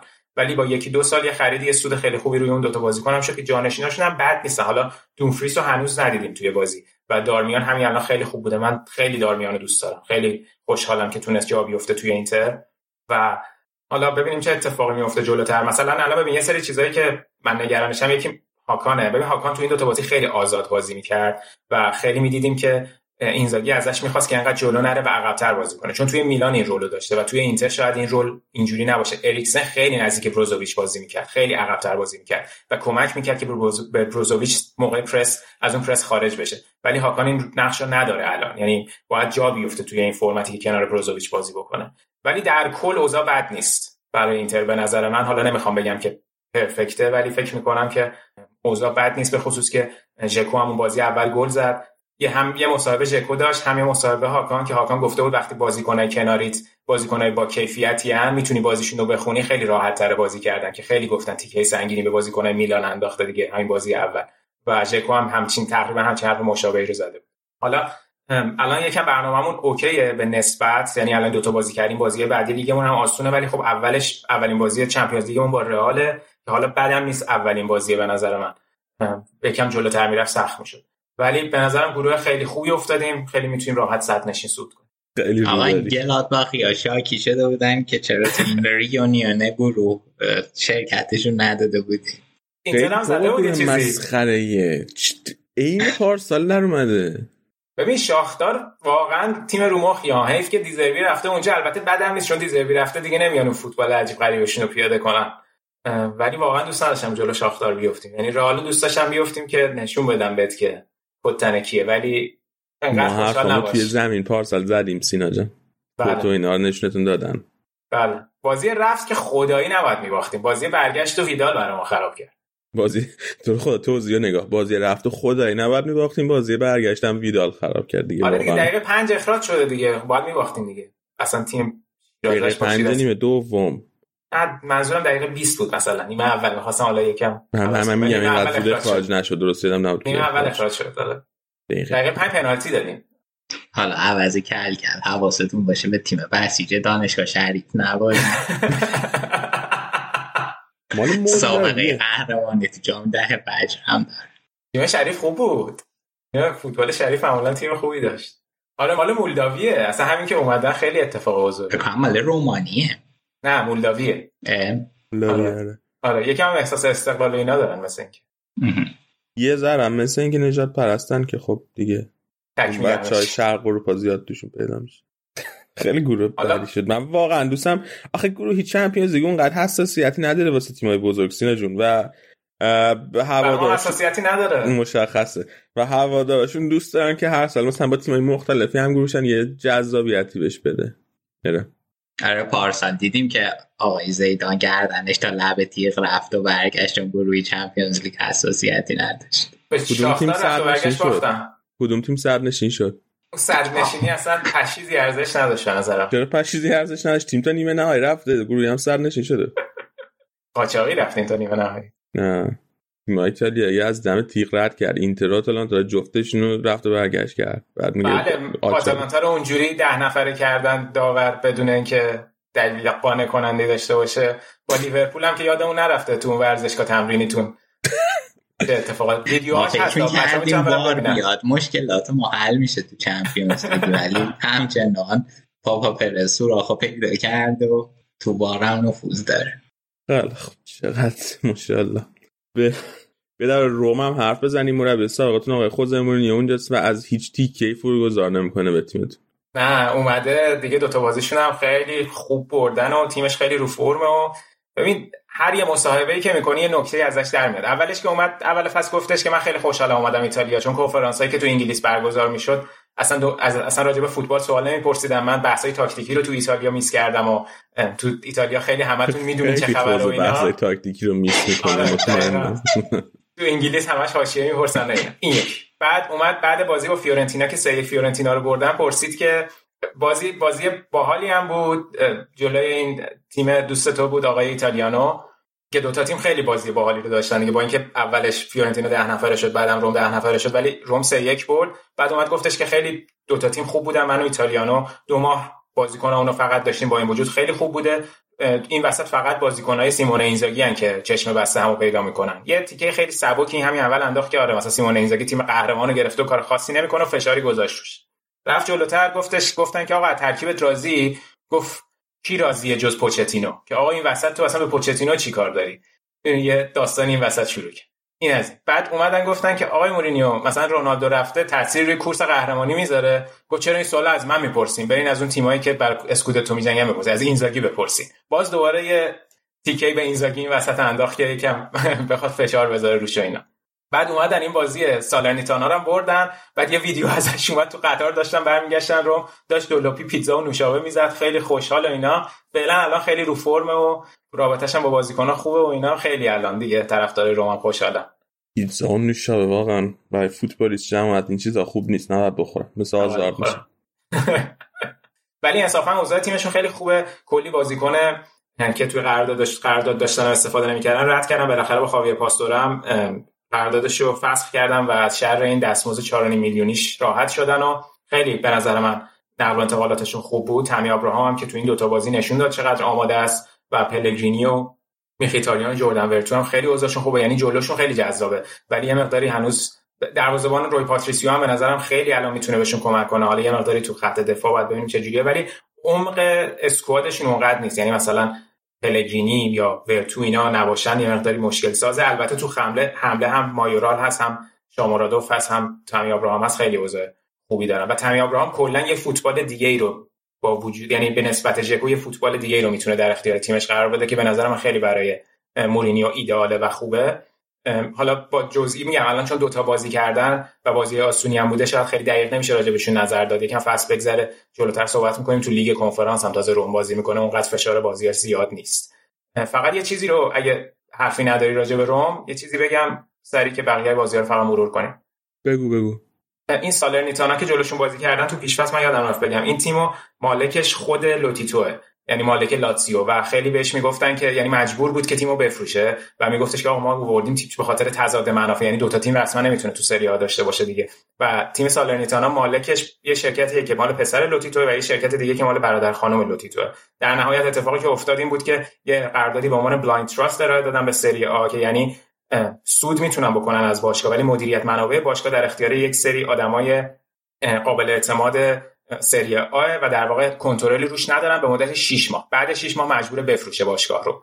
و یکی از گزینه هایی که میگم به عنوان خریدار مطرحه مالک ایتالیایی لیدز و حالا باید ببینیم که بعد 6 ماه اون داستان تمدید میشه یا نه. خلاصه لوتیتو الان دو تا تیم داره تو سری آ و یه حالت تراکتور و ماشین سازیه ولی خب یه تمهیداتی اندیشیدم ولی تو ایران تمهیداتی هم نمی اندیشیدم می‌گفتم بفرمایید. شما دو تا تیم داشته باشید مسئله هم نداره به من داشتم این تیم های لیگ کنفرانس نگاه می‌کردم. تیم خفناشون همین رومو و تاتنهام اینا اگه به هم بخورن خیلی جالب میشه.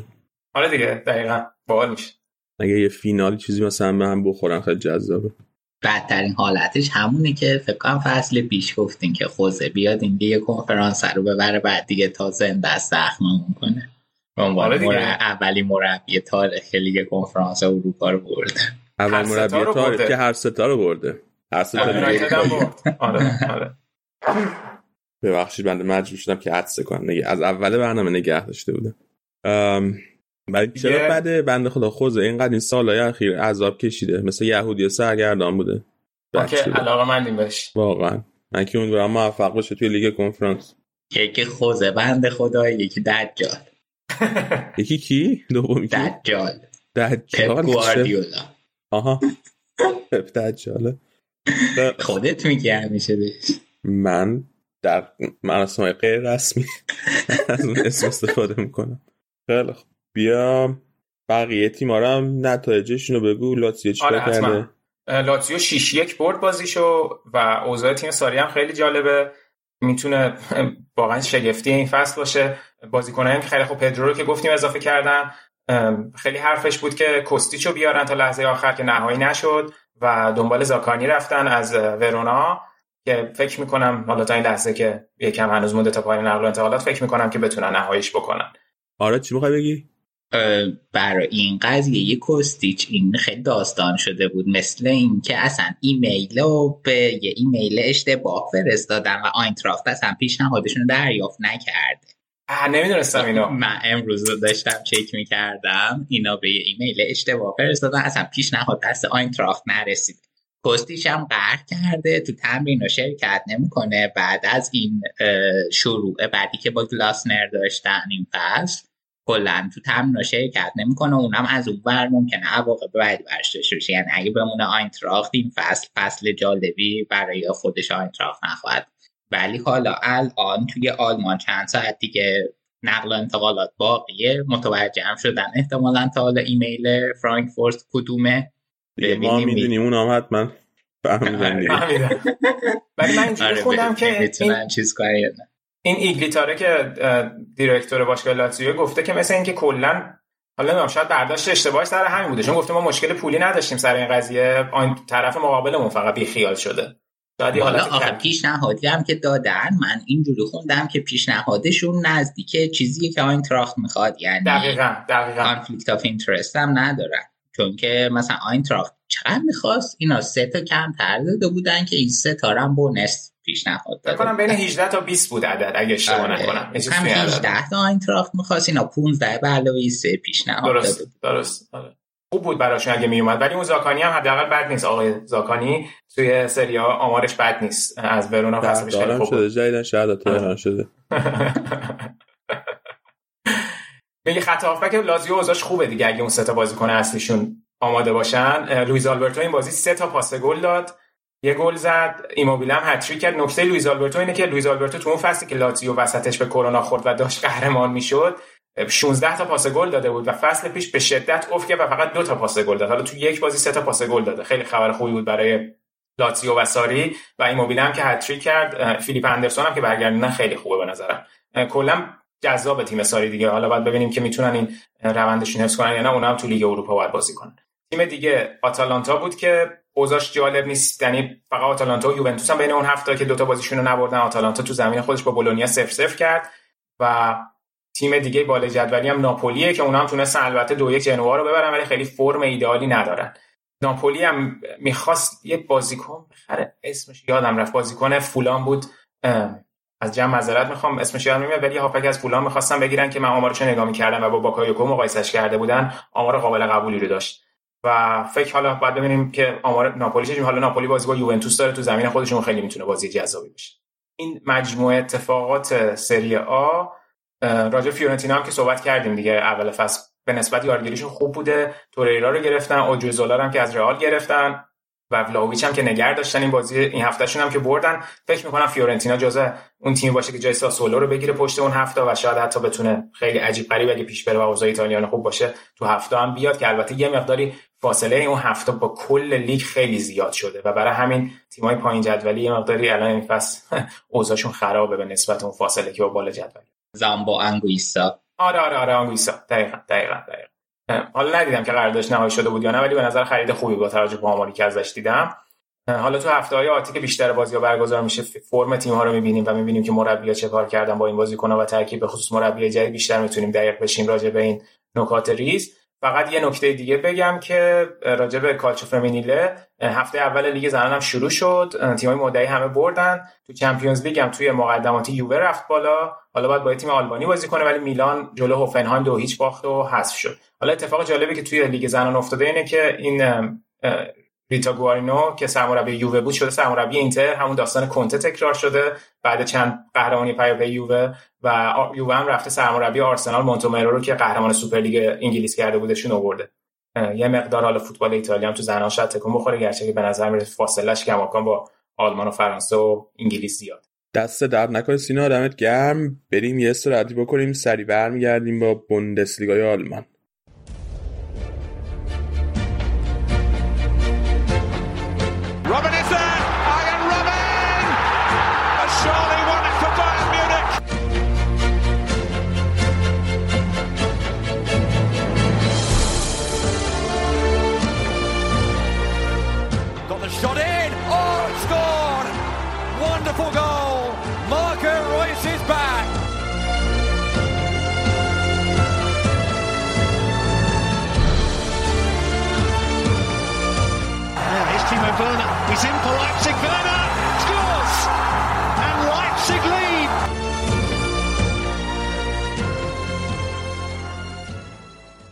برگشتیم با بخش بوندسلیگای آلمان. بحث فوتبال آلمان. همطور که می‌دونین فوتبال آلمان رو همیشه با فرمول وان شروع می‌کنیم.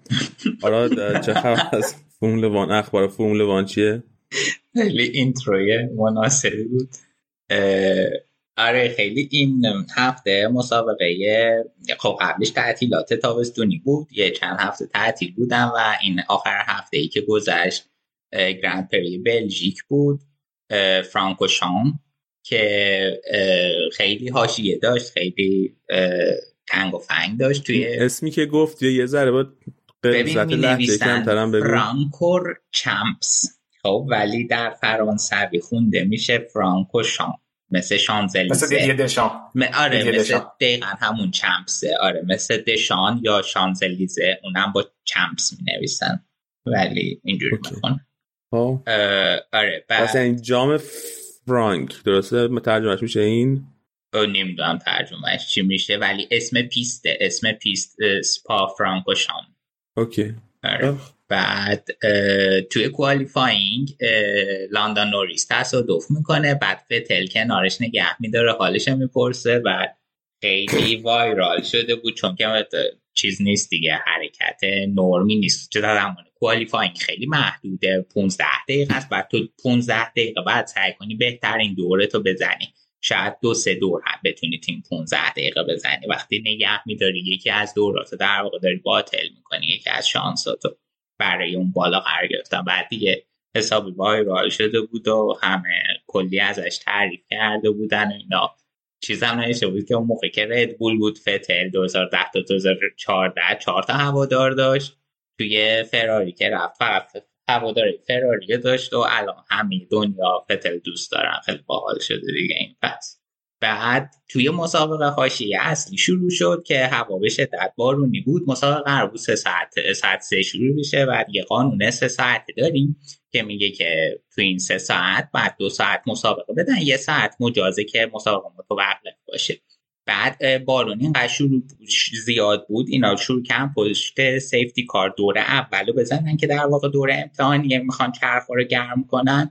و بعد پرچم قرمز زدم. پرچم قرمز معنیش اینه که همه ماشینا برمیگردن به همون ترتیب توی پیت و مسابقه فعلا متوقف میشه.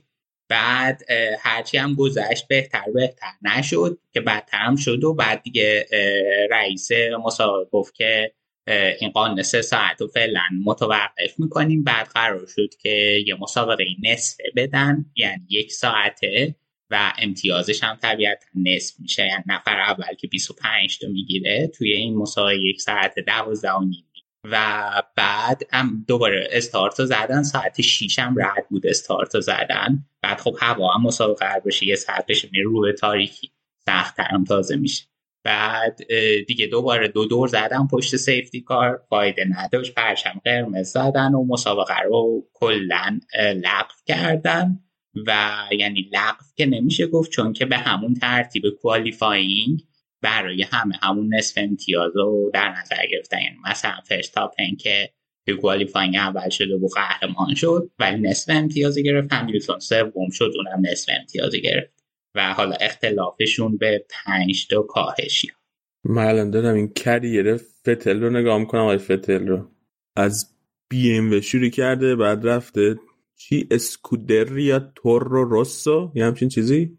اسکودریا یکی از چیزاییه که حالا طرف فرمول یک می‌دونن. در واقع تیم فراری که اون اوایل دهه 60 توی فرمول وان شرکت می‌کرده اسکودریا فراری بود و یکی از چیزای تاریخیه. ولی خب خیلی اینجوریه که حالا تیمای فرمول یک با هم چیز می‌کنن. یعنی مثلا فرض کن که میگه که آقا تو مکلارن بیا اینا بساز من مرسدس بنز اینا برات می‌سازم با هم یه تیم میدیم. بر همین اسما اسمای ترکیبی. یا مثلا بیم و اما یه اشتباه نکنم بیم به ساوبر بوده. آره آره. آره. بعد میره رد بول بعد میره اینفینیتی رد بول مثل این فیلم مارول چرا؟ بعد میره اسکودر ریا فراری الان استون مارتینه البته این رد بوله همون رد بول بود صرفا اسمش عوض شده به خاطر قضیه اسپانسرینگ و اینا. چهار سال رد بول بوده که چهار با قهرمان جهان شد. خفنه دیگه. یه نکته راجع به این تیم اسکودریا فراری بگم. این سی او الان یوونتوس که امسال انتخاب شد آریوا بنه پنج سال از 2014 تا 2019 مدیر فراری بود. یعنی اصلا کلا کریرش توی فرمول وان بوده. بعد از اونجا آوردنش یوونتوس. فراری هم زیر نظر همون هلدینگیه که یوونتوس رو آره. سهامشو داره دیگه. آخه فراری تحت مالکیت فیات دیگه اونا هم توی فیات چیز دارن خاندان آنیلی اسلش آلکان. الکان اون دفعه هم من الکان آره. نه من اشتباه کردم که نبود. اینجا اون بود که کربونا رو به هم وصل می‌کردی آره،. میری تو آزمایشگاه سنتز می‌کنی. نه آلکان سنتز آلکانو ازش استفاده می‌کنیم برای سنتز. لطفا میس اینفورمیشن پخش نکن در رشته ما. آره. آره که می‌زنین تو ماشیناتون بنزین میسوزینی آره اینم از این. سوالی پرسشی چیزی. نه خب واقعا علی، شما اطلاعات- دوتا یه اپیزود فر... یه اپیزود فرمول وان جدا بدین دیگه. تو راجع به احتراق و سوخت و ایناش صحبت کن. من راجع به احترام آه. مهندس که نیستم که. علی هر سری من فرمول یک میگم یه سری سوال برش پیش میاد که مثلا سوال بیس آره، هر دفعه میشه کلمه که حالا فرمول یک بشه درد می‌خوره. مثلا کی میشه به مثلا صد تا کلمه میگه من یک کلمهش رندوم برمیدارم میرم گوگل می‌کنم ببینم درباره این چی پیدا می‌کنم. قشنگ این شکلیه. بیا بیا بریم سراغ فوتبال. هم حرف بزنیم. نقل و انتقالات آلمان چطور بوده؟ تیمای مختلف. بایرن هم که بالاخره زابیتسر گرفت. آره دیگه. شاه ماهی یه نقل انتقالات سید کرد اوپامکانو نبود؟ قبلا سیت کرده بودین خب دیگه بالاخره هر ماهی رنگ و بوی خودشه داره. اصلا با یه قیمت های بازی کن می‌گیرن آدم. بگو بگو. آقا 16 تا گرفتیم دیگه خوب بوده. می‌دونم خوب بوده. مشکل همینه که خوب بوده.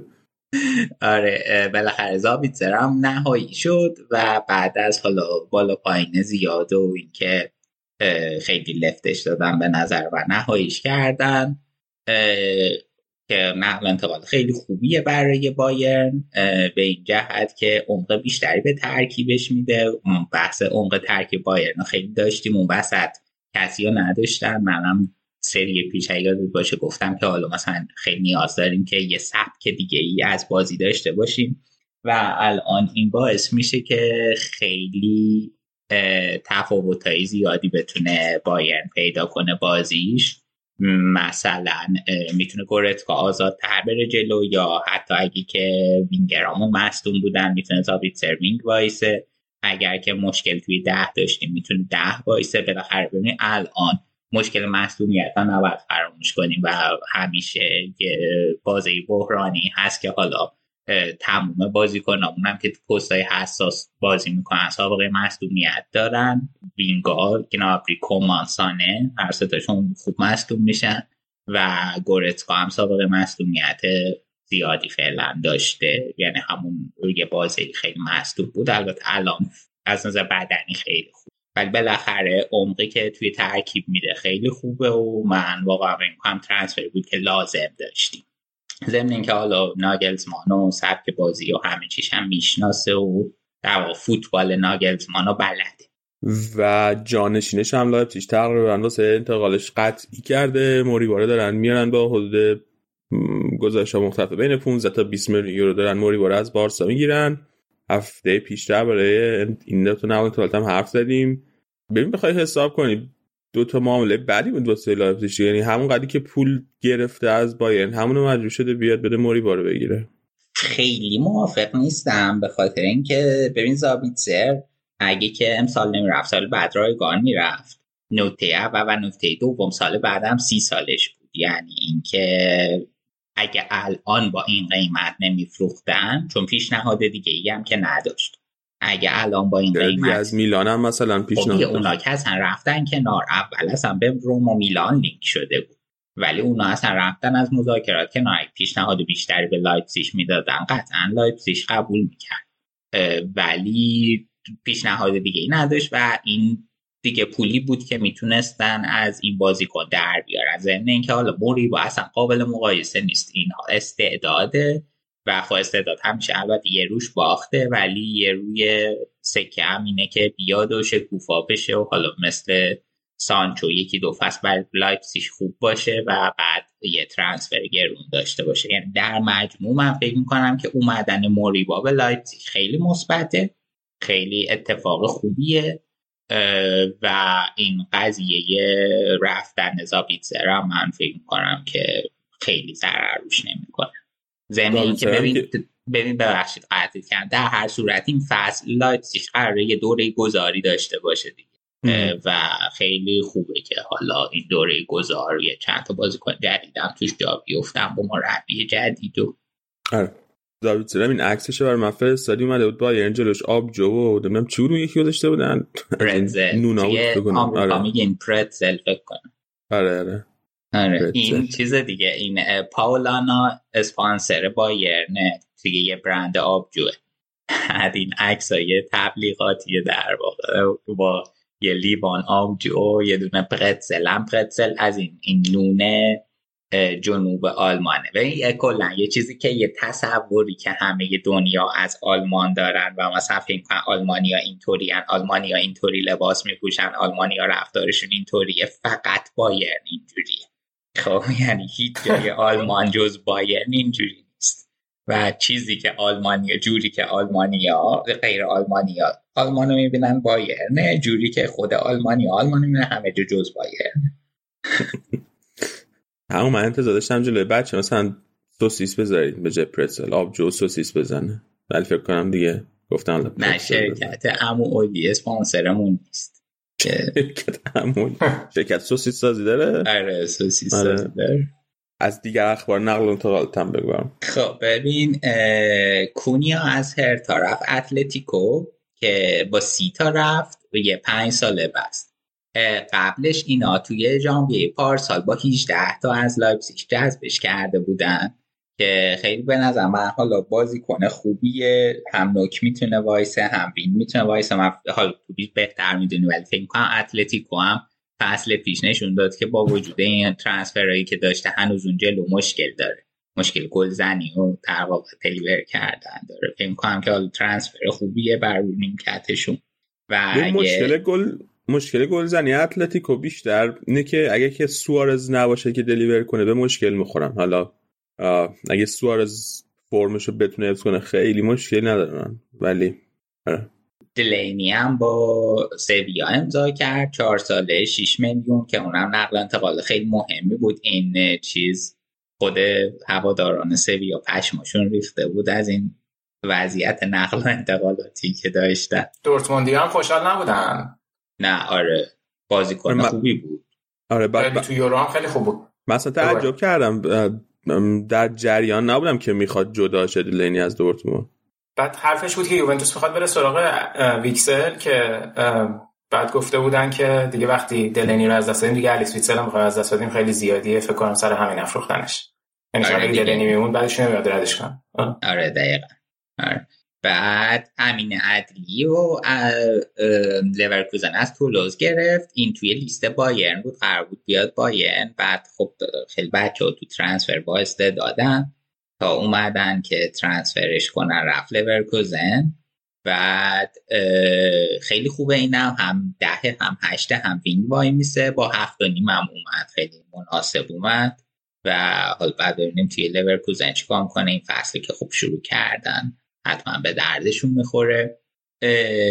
دیگه یه بازیکن وولسبورگ قرضی داد دورتموند پانگراچیچ که 23 ساله است و می‌تونه دفاع وایسه. بود که خب حالا توی دفاع هم یه مهره بکاپ دورتموند حتما می‌خواست. فکر می‌کنم که انتقال خوبی باشه از این جهت. حالا قرضی یه سال است ولی با دوازده تا بند خرید اختیاری برش گذاشتن.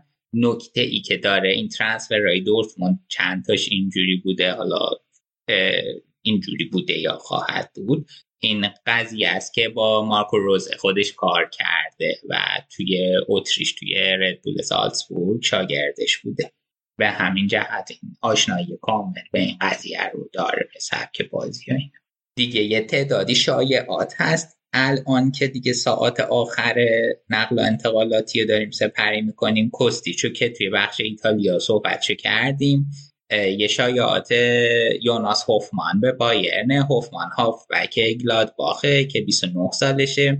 من فکر می‌کنم که فالک گفته بود که برای وینگر رو فول بک می‌خواد هوفمان و بایرن. این کلا پروفایل هوفمان اینجوری که حسنش اینه که چند پست است. و یه همچین بازی کنی. خیلی مثلا مثل امر جان توی دورتموند.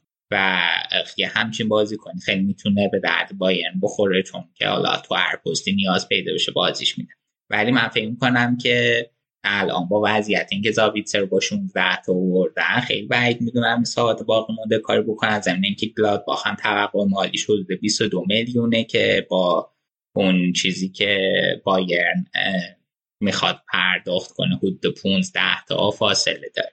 یه شایعه دیگه ای که هست شایعه این آقای لاتزاروه که بیاد به دورتموند که اینم نمی‌دونم ببین برای جذبش هفت لازم داره دورتموند و حسنش هم اینه که این فصل قبلی قرضی توی گلادباخ بازی می‌کرده که مارکو روزه مربی گلادباخ بود. توی ردبول زالتسبورگ هم زیر نظر روزه بازی کرد. از این جهت مهره به درد بخوریه چون که روی سبک کاری مربی جدید شناخت خیلی خوبی داره. بعد پستش هافبک راسته فصل پیش روزه توی دفاع راست هم ازش استفاده کرده که خب خیلی نکته مثبتیه چون دورتموند توی این پست باید حسابی تقویت بشه. ولی الان ترانسفر مارکت زده که خیلی نزدیکتر به بنفیکا و احتمال انتقالش به بنفیکا بالای 80 درصده. و حالا بعد رابطه اینتر و بنفیکا هم الان خوبه سر قضیه ژاماریو مهم. احتمال اینکه منم خوندم بره بنفیکا خیلی بیشتر ولی حرفش بود که بره آلمان آره. آره حالا بعد ببینیم چی میشه. من فکر می‌کنم من فکر نمی کنم که یعنی ترانسفرش به آلمان اتفاق بیفته. بریم سراغ بازی ها درباره بازی هم حرف بزنیم. یکی از حساس ترین بازی های هفته پیش بازی وولسبورگ بود جلوی لایپزیش که در نهایت لایپزیش بازی یکیچ باخت. بازی چطور بود دارن؟ بازی خیلی بازی خوبی بود. دوباره فن بومل تونست یه برد نزدیک دیگه بگیره. هر سه تا بردش این فصل حداقلی بوده و الان صدر جدول آخرین باری که این وضعیت رو داشتن که سه تا بازی اولشون برده بودن صدر جدول بودن قهرمان بوندسلیگا شدن و شروعش خیلی خوب بوده این فصل. بازی تحت تاثیر یه حاشیه تموم شد که حالا می‌خوای سینا تو چیز می‌خواستی راجع بازی بگی؟ بگو تا من حاشیه برم بگم. بازی من چیزو می‌خواستم بگم. راجع به لایپزیگ می‌خواستم جدا صحبت کنم. آره بگو بگو. نه این توی چیز بازی قبلشون به نسبت خوب بودن بازی که بردن ها. ولی توی این بازی به نسبت فکر کنم که خیلی تحت تاثیر بازی وولسبورگ قرار گرفتن و به خصوص تو مرکز زمین خیلی بازی رو از دست دادن. من حالا لایپزیش برای این برام جذاب شد که این امیل فورسبرگ حالا امیل فورشبری سوئدی خیلی تو یورو خوب بود و تو آلمان هم خیلی خوب همیشه ازش تعریف می‌کردم. به خاطر همین دنبال می‌کنم بازیاشونو که البته این بازی یه سوتی خیلی وحشتناک هم داد که نزدیک گل دوم بخوره به وولفسبورگ ولی کلا تیم جالبیه لایپزیگ. ولی من نمی‌دونم که با اومدن این جسی مارش الان انتظار تکرار موفقیت فصل پیشو میشه ازشون داشت یا نه. ببین خودشون هدف... به نظرم بگو بگو. ببین خودشون هدف گذاری که کردم من کرم خوندم که هر مربی چه مصاحبه ای کرده راجع توقعاتش از تیمش. جسی مارش گفته بود که ما می‌خوایم بریم توی چهار تا و دوباره سهمیه چمپیونز لیگ بگیریم بر فصل اول این هدف گذاریم. فکر می‌کنم برسن خیلی دستاورد بزرگیه دیگه به خصوص که الان دوتا بازیکن مهم از دست دادن. آره من هم همین فکر رو می‌کنم. ضمن اینکه حالا باید هم با جسی مارش جا بیفتن و هم حالا بازیکنهای جدیدی که جذب کردن توی ترکیب جا بیفتن. ببین الان توی همین ترکیبی که فرستادن جلوی وولسبورگ زمین ببین گواردیول جدیده سیماکان جدیده سوبولای جدیده آندر سیلوا جدیده. آندر سیلوا. آره خب ببین این زمین که سرمربی و تاکتیک هم جدید. خب یعنی این من فکر کنم زمان زیادی میطلبه تا تو بتونی ریتمو پیدا کنی.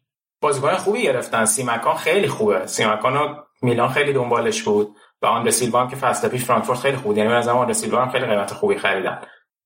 ولی الان تو چمپیونز لیگ هم خب گروهشون صحبت کردیم. گروهشون هم سخت شد اونجا. یعنی فشار اون بازی اونجا هم می‌تونه روشون تاثیر بذاره. ولی من توقع نداشتم که ببازن جلو وولفسبورگ البته فرم وولفسبورگ خیلی خوبه. ولی بازی سنگینی بود دیگه در کل. آره گروه چمپیونز لیگشون خیلی بد شد و حالا با توجه به اینکه تجربهشون هم یکم پایین تر البته فصل پیشم من راستش رو بگم فکر کردم حذف میشن. ولی در نهایت اون تیم کمال منچستر حذف شد و این حالا این فصل هم با سیتی و پی اس جی دوباره فکر می‌کنم که نباید دست کمشون بگیریم می‌تونن یه کاری بکنن ولی خب احتمال هم داره که چهار تا بازی بعد ببازن. اون تیمه که از منچستر منظور منچستر یونایتد بود. با خودش عهد بسته هیچ وقت اسم این تیم درست نگه.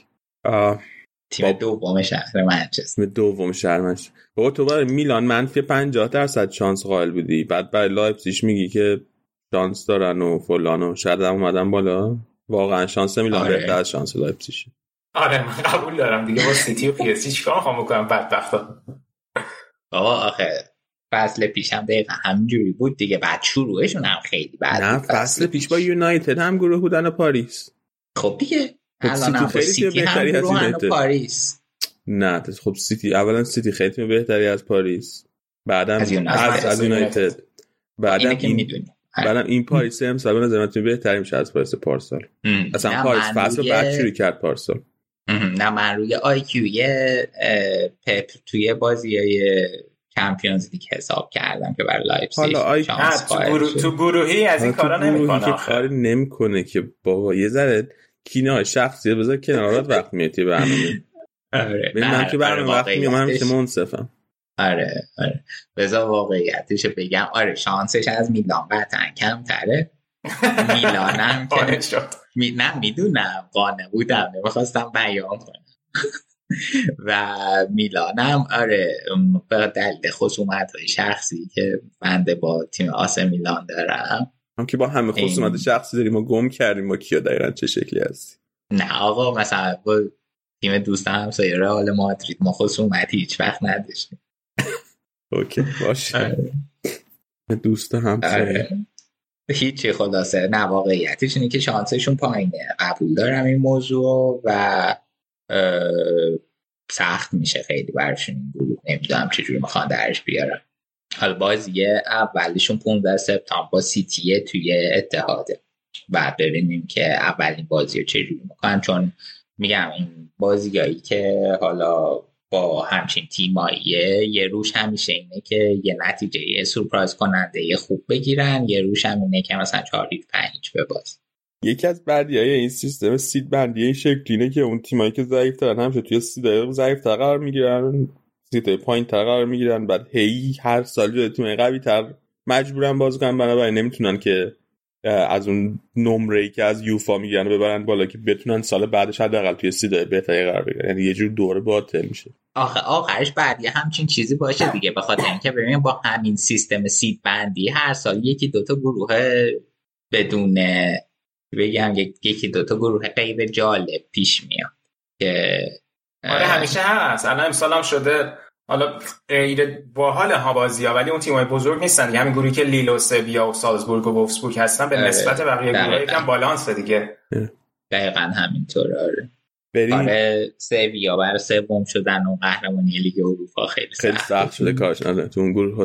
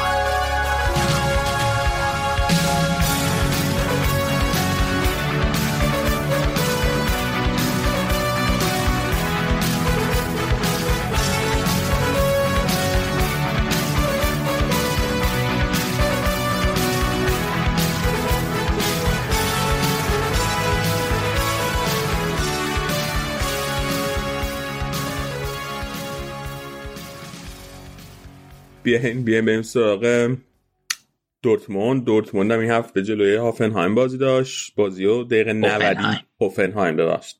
جلوی هوفنهایم بازی داشت. بازی دقیقه 90 بردن. سه دو. با گل خیلی خوشگل های هالند. آقا عجب بازی بود. خیلی خفن بود. تا دقیقه 92 یک جلو بودن دیگه و بعد اینجوری شد. اصلا خیلی دراماتیک بود. ببین من این بازی رو من این بازی دیدم. اول این چیزی بگم که الان داشتم نگاه کردم رینا رسید به رکورد جوون ترین بازیکن که به 50 تا بازی توی بوندسلیگا می‌رسه. رکورد داره. قبل اونی کیه؟ کای هاورتس آره قبلش کای هاورتس الان شد رینا. این بچه رینا حالا خیلی... این لیست رکورد داره رو ببینی همه یه ارتباطی به چلسی و دورتموند دارن. ده تای اولشونو که ببینی الان توی ده توی پنج تای اول پولیسیچ و ورنر و هاورت رفتن چلسی. بعد یه تعداد خیلی زیادشون هم مثلا دورتموندی بودن. مثل گوتزه و دیگه خود اینایی که الان گفتیم رینا. اره.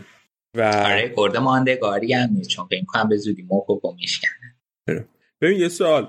قبول داری که ترکیب دورتموند نسبت پارسال ضعیف شده؟ نه. قبول نداری؟ الان سانچو که از دست دادن به جاش کیو دارن؟ مالن. خب نه.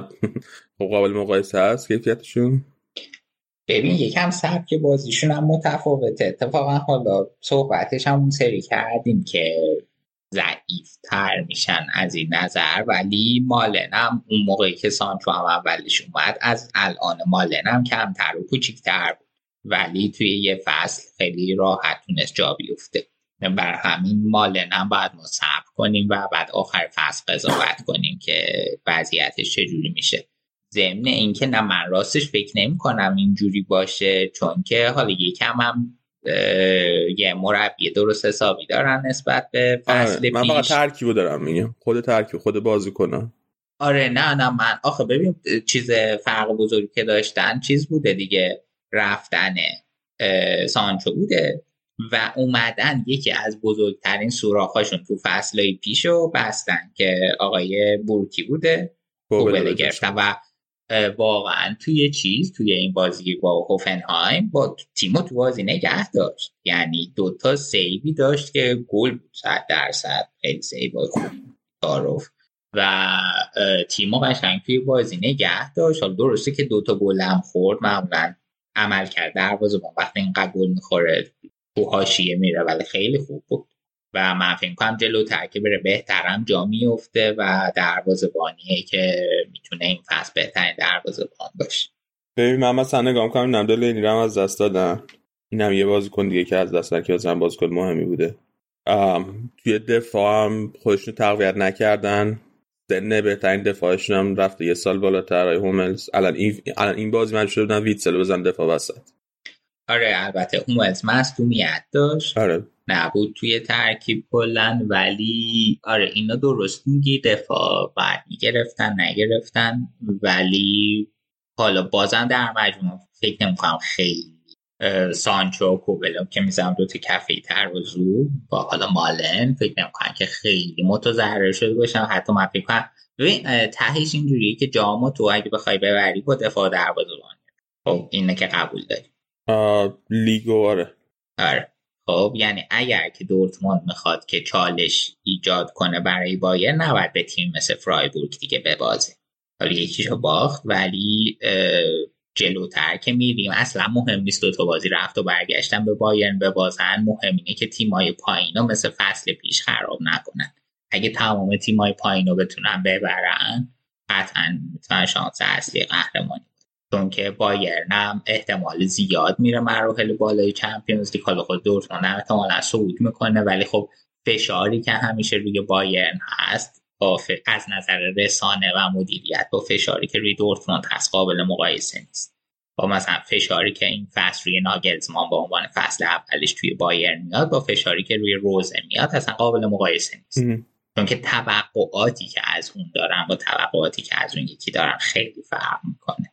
زمین تا آسمون فرقشه و گفتم اون سری هم مثلا اگه که ناگلزمان توی یک هشتم لیگ قهرمانان حذف شه خیلی اتفاق بعدیه و توی مدیریت تاثیر منفی روی اعتبار ناگلزمان می‌ذاره. ولی اگه روز فکر کنم یک هشتم حذف فکر نکنم کسی خیلی فشاری بهش وارد کنه. چه از جهت رسانه چه از جهت مدیریت. اوکی. من یه ذره برام سخته ببینم که تیم بهتری میشن از پارسال از نظر یعنی شانس شانسشون واسه قهرمانی رفته باشه بالا یا شانسشون واسه سهم چمپیونز لیگ رفته باشه بالا. و این پارسال تا اون اواخر تا هفتم هم اومدن دیگه. آره آره. که بعد دیگه یه استارت خیلی خفن زدن و کشیدن خودشون بالا. حالا در مال هم یکم صحبت کنیم که اومده. این از هلند اومد فصل پیش هلند بازی می‌کرده. آمارش توی هلند هم خوب بوده. حالا بعد ببینیم کنار هالند می‌تونه آمار خوبی داشته باشه نه فعلا که سه تا بازی کرده. بعد جا میفته گلزنیش که شروع میشه چجوری گل آره. به این یه نکته هم خودت در مورد هالند گفتی که چقدر در خدمت تیم و چقدر پخته از این نظر بازی می‌کنه. اینا به نظر من خیلی کمک کنن دست به تیم. به خاطر اینکه مثلا مالن هم پروفایلش نگاه کنی پتانسیل گلزنی و تموم کردن و اینا داره. و خب این باعث میشه که اون جلو خطرناک تر بشن. و حالا خود هالند که هست. اگه که مثل این بازی دوتا نوک بچینه که خب مالن هالند رو می‌ذاره کنار هم اگه که سه تا پشت هالند بخواد بچینه که خب مالن قطعا یکی از اینا خواهد بود. اونور رو می‌تونه رینا رو بذاره. می‌تونه موکوکو رو بیاره تو می‌تونه برانت رو بیاره. یعنی دستش بازه. خیلی که تر هم ترکیبای مختلف بچینه هم عمق کافی اون جلو داره. و برعکس عقب زمین که ترکیبش عمق نداره. اون چیز هم هست دیگه. بابا کناف که فصل پیش اووردن چیز اووردش خیلی خوب بازی کرد. اون هم می‌تونه استفاده کنه. آره چیزم این رینیر حالا این فصل همون دورتموند. من نمی‌دونم چرا مون نه دورتموند یا خیلی ازش راضی بودن نه خودش خیلی راضی بود نه اصلا به زمان بازی می‌رسید. با این همه بازم یه فصل قبلش تمدید کرده مونده دورتموند. و همین این هم هست اونجا که می‌تونه نمی‌دونم شاید تحت تاثیر تعویز مربی صحبتهایی شده. نمی‌دونم حالا باید ببینیم که اصلا بهش زمان می‌رسه یا توی این ترکیبی که الان مثلا توی این بازی با هوفنهایم بازی کنه اگه مثلا بخواد رنیر بازی کنه بعد بیاد جانشین رویس بشه توی ترکیب. یعنی پشت دو تا مهاجم بازی کنه. کلا خیلی بد نیست چون که حالا رویس هم نعیمت جام ملت ها خونه استراحت کرد ولی خب می‌دونیم دیگه خیلی به قول چیز مرد شیشه ایه رویس خدافزی نکرده بود از تیم ملی؟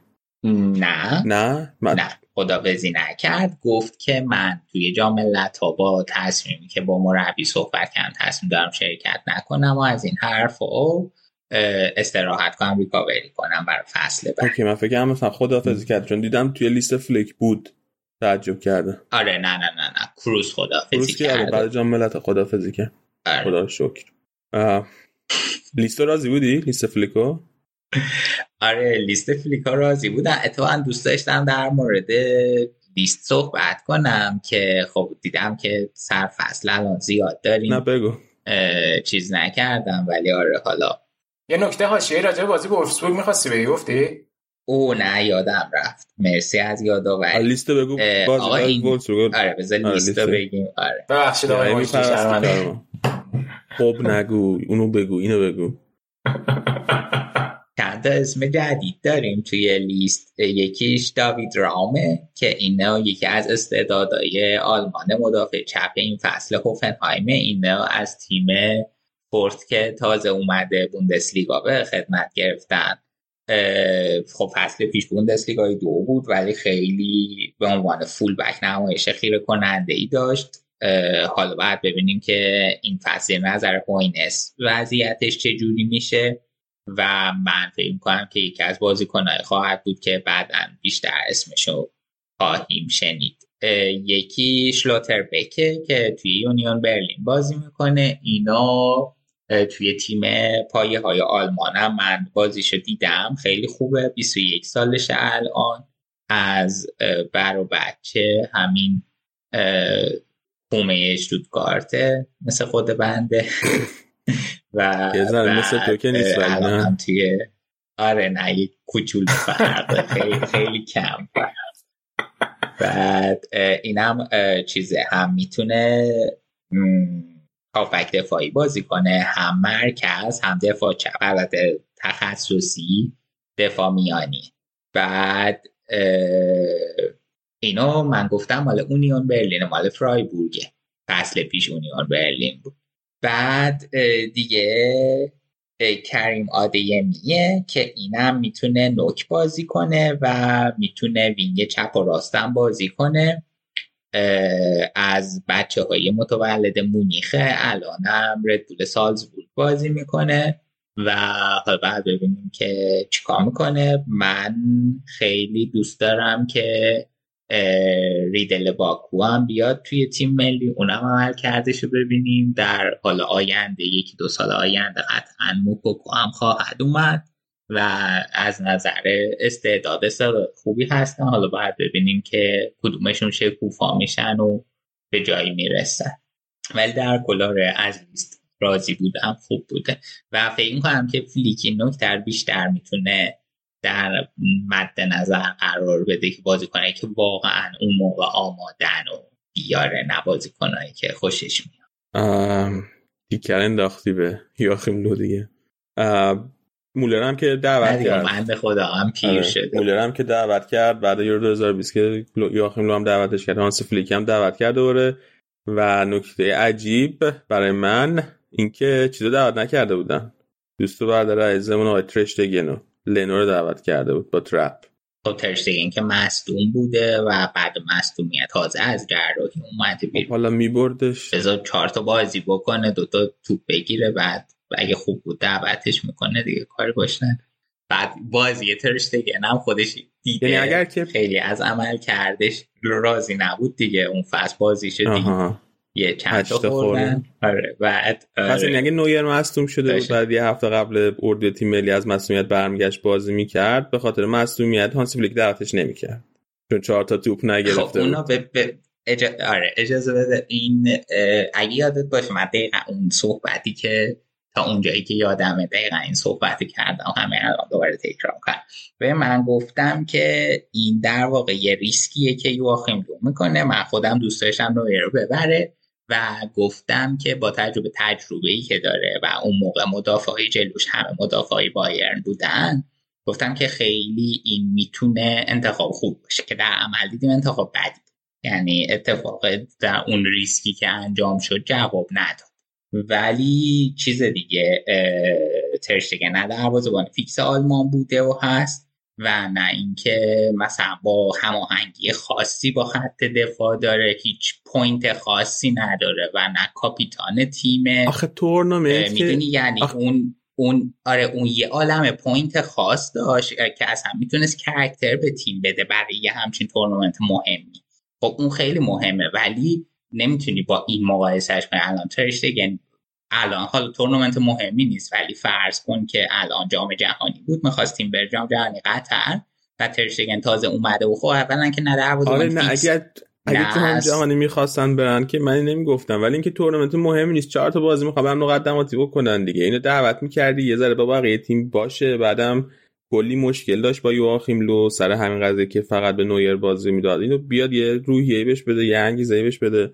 بالاخره بعد نویر باید تصمیم بگیرن دروازه‌بان دوم این تیم کیه؟ لنوه ترپ ترشتگنه. خب نه دیگه اونم داره. سنش بالا میره. تراپ که هیچی. تراپ که خب اون که تمومه. خب. ولی خب بالاخره همزمان نویر همینجوری میره بالا. سن اون دو تام داره. سن لنو ترشتگن هم داره میره بالا. و در نهایت دروازه‌بان بعدی مانشافت و باید از کسی جز این سه تا جستجو کرد. به نظر من در دوران پسانویر. دیگه بالاخره علی جون بعد شانسی بوده که حالا بهترین دروازه پشت سر بهترین دروازه‌بان تاریخ قرار بهترین دروازه‌بان تاریخ. من نمی‌خوام بیادبی کنم توی برنامه. که مفهوم دروازه‌بانی رو دوباره تعریف ببین منم از کاراکترش خوشم نمیاد. خب، از کاراکتر نویر؟ اولین بار اینو اعتراف می‌کنی به خدا نه آقا خب گفتیم تو خصوصی گفتیم تو اپیزود خصوصی ولی گفتم بابا به نوید تو گروه که این دست رو میاره بالا تا گل می‌زنن. تو کم دیگه شخصیت بشه گل زدن بعد ولی از نظر فنی فوق العاده است اصلا جای صحبت حالا خواست جا داشت داشته دعوت چه نظر. کار نداشت. تو تنها مشکلت با لیست ما همینه. نه مثلا مثلا مولر هم در نداره اونجا باشه دیگه. حالا خوب بوده دیگه. حالا بعد بریم جلو اگه بتونه همین عمل کرد و تکرار کنه. به نظر من الان خوبه خیلی. حالا اون نکته هاشیه که می‌خواستی درباره وولس بگی اون نکته هاشیه این چیز بود یکی از هوادارای وولس بود سر گل خیلی اریکسن تور مشکل پیدا کرد سریع نیروهای کمکی اومدن و سعی کردن احیاش کنن و بردنش بیمارستان و چیز شد. بر همین خیلی فضایی شوکه کننده تو استادیوم خود فرما شد و بعدم که بازی تموم شد اصلا هیچ کدوم خوشحالی نکردن و همجور تو زمین را رفتن با اینکه خب یه بازی خیلی مهم و یکیچ برده بودن توی خونه خودشون جلوی هوادارو که حالا خیلی وقتم بود نبودن ولی تحت تاثیر این شوک بود تموم شدن بازی و آره، خیلی اون مزه برد به دهنشون ننشست. این قضیه جام حذفیشون هم که تموم مختومه شد و باختند و هیچ به پرویسن مونستا هیچ خلاص به سلامتی. پس یه حرکت به یاد ماندن در تاریخشون ثبت شد. در این برنامه که دست من اینجا برنامه قراره درباره الکلی شدن فوتبالیستا صحبت کنیم. آره، این ببین یه مصاحبه مارتین هینترکا داشت که این کاپیتان چیز بود آینتراخت و می‌خوای مصاحبه رو میگی؟ بگم. نه نه بگو بگو. ببین مصاحبه اینجوری بود که گفته که هرچی پول بیشتری داشته باشی نگرانی بیشتری هم خواهید داشت. بعد به مرور زمان الان توی فوتبال حرفه‌ای فوتبالیستا کمتر استراحت می‌کنن. نتیجهش این میشه که بیشتر از قبل افسرده میشن و بیشتر از قبل نیاز به کمک حال در نتیجه این افسردگی یه تعداد خیلی زیادی از بازیکنان فوتبال الکلی میشن. که زندگیشون به طور کامل خراب میشه و ادعا کرده که شاید الان یه سوم بازیکنای فوتبال همچین حال بازیکن حرفه فوتبال همچین حال روزی دارن که این عدد خیلی ترسناک و ناراحت کنند. خیلی ادعای بزرگی ها. یه سوم فوتبالیست های اکتیو فوتبال الکلی آخه اصلا آره. الکلی بودن. یه مثلا این نیست که زیاد الکل بخوری که یعنی یه چیزه یه بیماریه. آره دقیقا. حالا بر همین که این ادعای بزرگی بوده یه بررسی. می‌خوام آخر بحث راجع به همین ادعا بکنم و بعدم حالا یه چیزی بریم توی این بخش لایت در مورد اینکه این اول نظرتون رو شما دوتا راجع به این موضوع و این مصاحبه بگین و دوما اینکه چی میگه؟ چون میخند؟ نوشیدن محبوبتون من در الکلی بودن نظر ندارم. در الکل نظر دارم که بخورین. خوبه. آره. سلامتیتون خوبه. آره و بعد مثلا یه سری بازیکنایی که کریرشون به خاطر این قضیه خراب شده در اشاره کنیم. و این قضیه اولین بار که بعد مدت ها خیلی رو اومد. خب همیشه که رو میاد. اولین بار که خیلی بولد شد سال 2015 بود که یکی از بازیکنهای سابق مانشافت ولفرام بود که به خاطر اینکه کبدش کلا تعطیل کرد رفت مرد.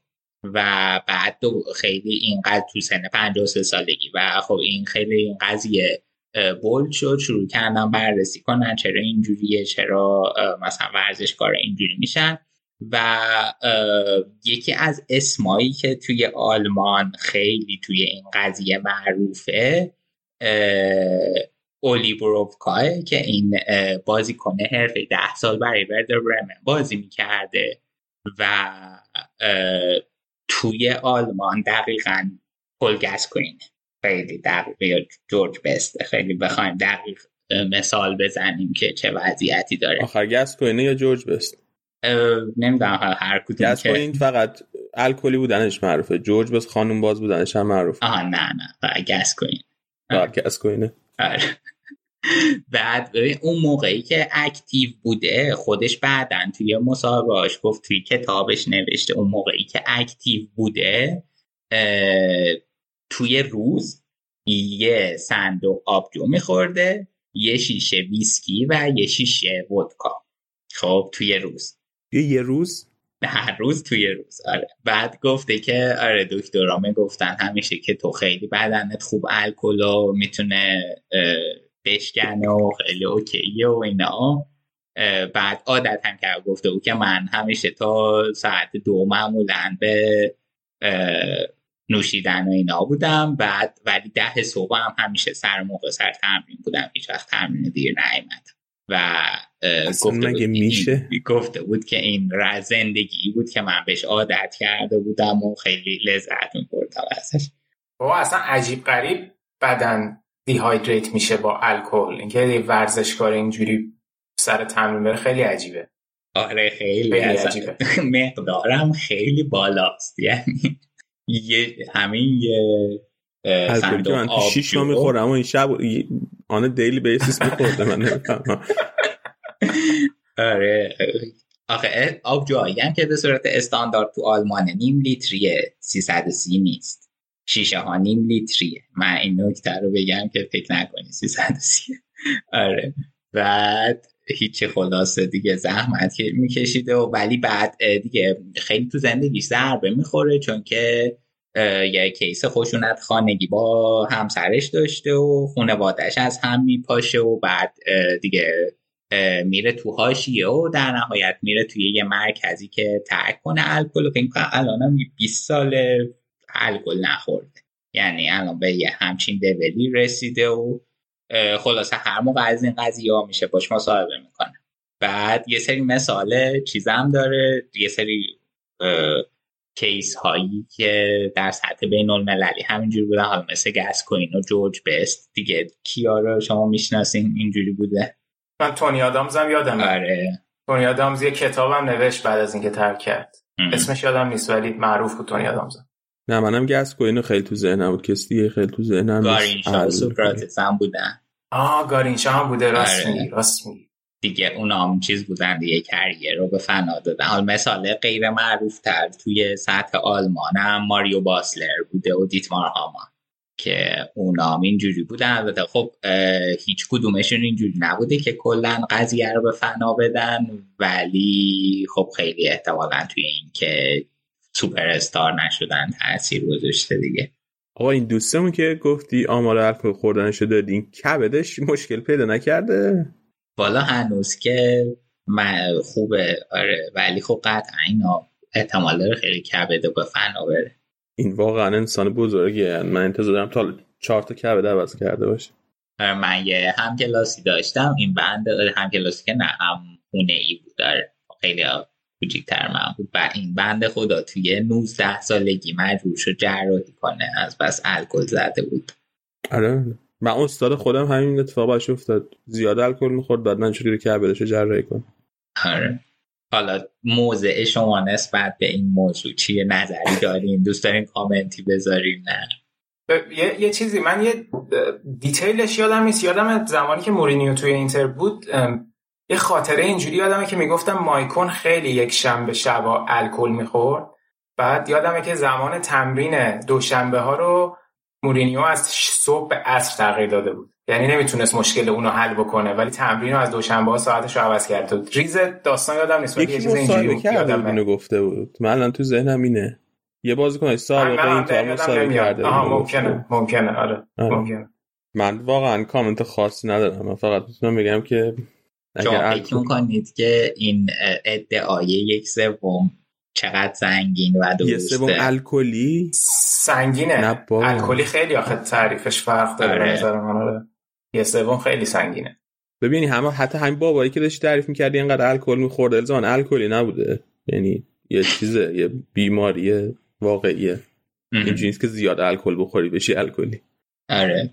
ببین اینا من اتفاقا حالا میخوندم. یکی یه روزنامه نگاری به اسم سیمون زیمرمان. یه مقاله نوشته و گفته بود که این چیزی که حالا هینترکا گفته دو سایت داره. یه سایدش اینه که خب خیلی خوبه و باری کرده که به عنوان یه فوتبالیست به جنبه های سیاه فوتبال و حالا انگشتش رو در واقع روی زخم گذاشته و حالا به اون جنبه های سیاه فوتبال پرداخته. که تو هم گلاسنر هم مربی آینتراخت هم خیلی از این تعریف کرده بود و اینا. ولی یه جنبه دیگهش اینه که این آقای هینترکا خودش یه کتاب نوشته که اسمش هست این زیشت نمای داخلی و به طور خاص راجع به این صحبت کرده و حالا همچین مصاحبه یا قبل از اون تاریخ چی میگم معرفی کتاب انتشار کتاب. آره قبل اون یه رونمایی. آره رونمایی کرده یه همچین مصاحبه کرده. خب خیلی جنبه تبلیغاتی داشته و این آقای سیما هم نوشته که حالا خیلی خوبه باری کلا اینا میگه ولی خودت هم الان مثلا توی در راستای این که پولت در بیاری و اینا این مصاحبه رو انجام دادی. و اینکه اونم ادعا کرده که حالا این ادعای یک سوم خیلی ادعای اقراق آمیزیه. و اصلا نمی‌تونه درست باشه. من خیلی گشتم که یه دیتایی پیدا کنم. متاسفانه نتونستم دیتایی پیدا کنم. ثبت شده که یه آمار حدودی داشته باشم ولی منم فکر نمی کنم که این عددش قطعا خیلی زیاده. حالا حتی اگه اعتیادا رو همه رو جمع کنیم با هم که میشه شامل اعتیاد به قمار اعتیاد به الکل اعتیاد به دراگ من بازم فکر نمی کنم که اصلا به یه سوم برسه. اعتیاد به قمار نداریم که. چرا دیگه آقا؟ این دوست عزیزم آقای مایکل جوردن هرچی در می آورد می‌رفت. قمار که بابا دیگه بار مثلا مسئله بابا بود. اعتیاد یه مسئله زیست شناختیه مثلا زیست توی بدنه یعنی ربط داره. این نیست که بیارو زیاد قمار می‌کنه قمار دوست داره بهش بگی معتاد به قمار که. اون والا من فکر خیلی دوست داشته خیلی. قمار می‌کرده.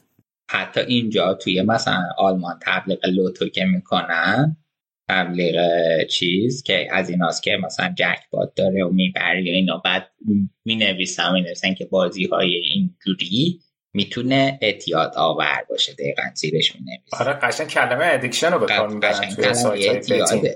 من بر آره. همین گفتم. من نمی‌دونم حالا ولی چیزی که من تا اینجا شنیدم. حالا من مایند با مایندست خود اروپایی یا اعتیاده. من یک سرچی می‌کنم برای هفته دیگه؟ آره بکن ولی ببینم. من آره فکر.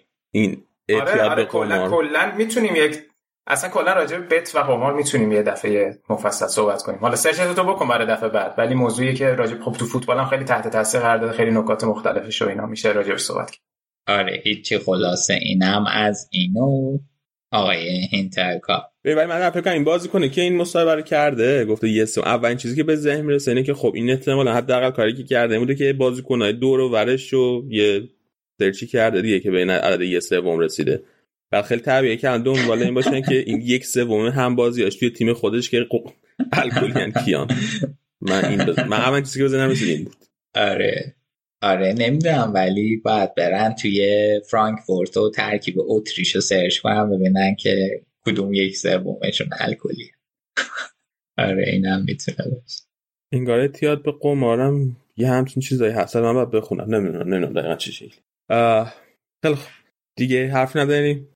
آقا من به نه من قول داده بودم به دو تا شنونده فوتبال فانتزی هم صحبت کنم به یاسر شبنام ولی نتونستیم این اپیزود خیلی بحث و طولانی شد و من در اپیزود بعدی در دستور کار قرار میدم. رفتم جزئیاتش رو در بردم بیام.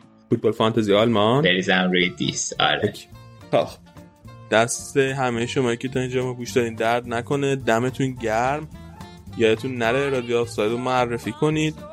به دوستای فوتبالی آشناهای فوتبالی فامیل های فوتبالی. کانال یوتیوب ما رو هم حتما subscribe کنین. اونجا داریم مرتب ویدیو می‌سازیم می‌ذاریم اونجا که اصلا توی این اپیزود اول صحبت نمی کنیم حتما اونم دنبال کنین سابسکرایب کنین. اون زنگولش رو هم بفشارید که بهتون خبر بده وقتی ویدیو جدید میدیم. تا هفته بعدی و اپیزود بعدی خدا نگهدار.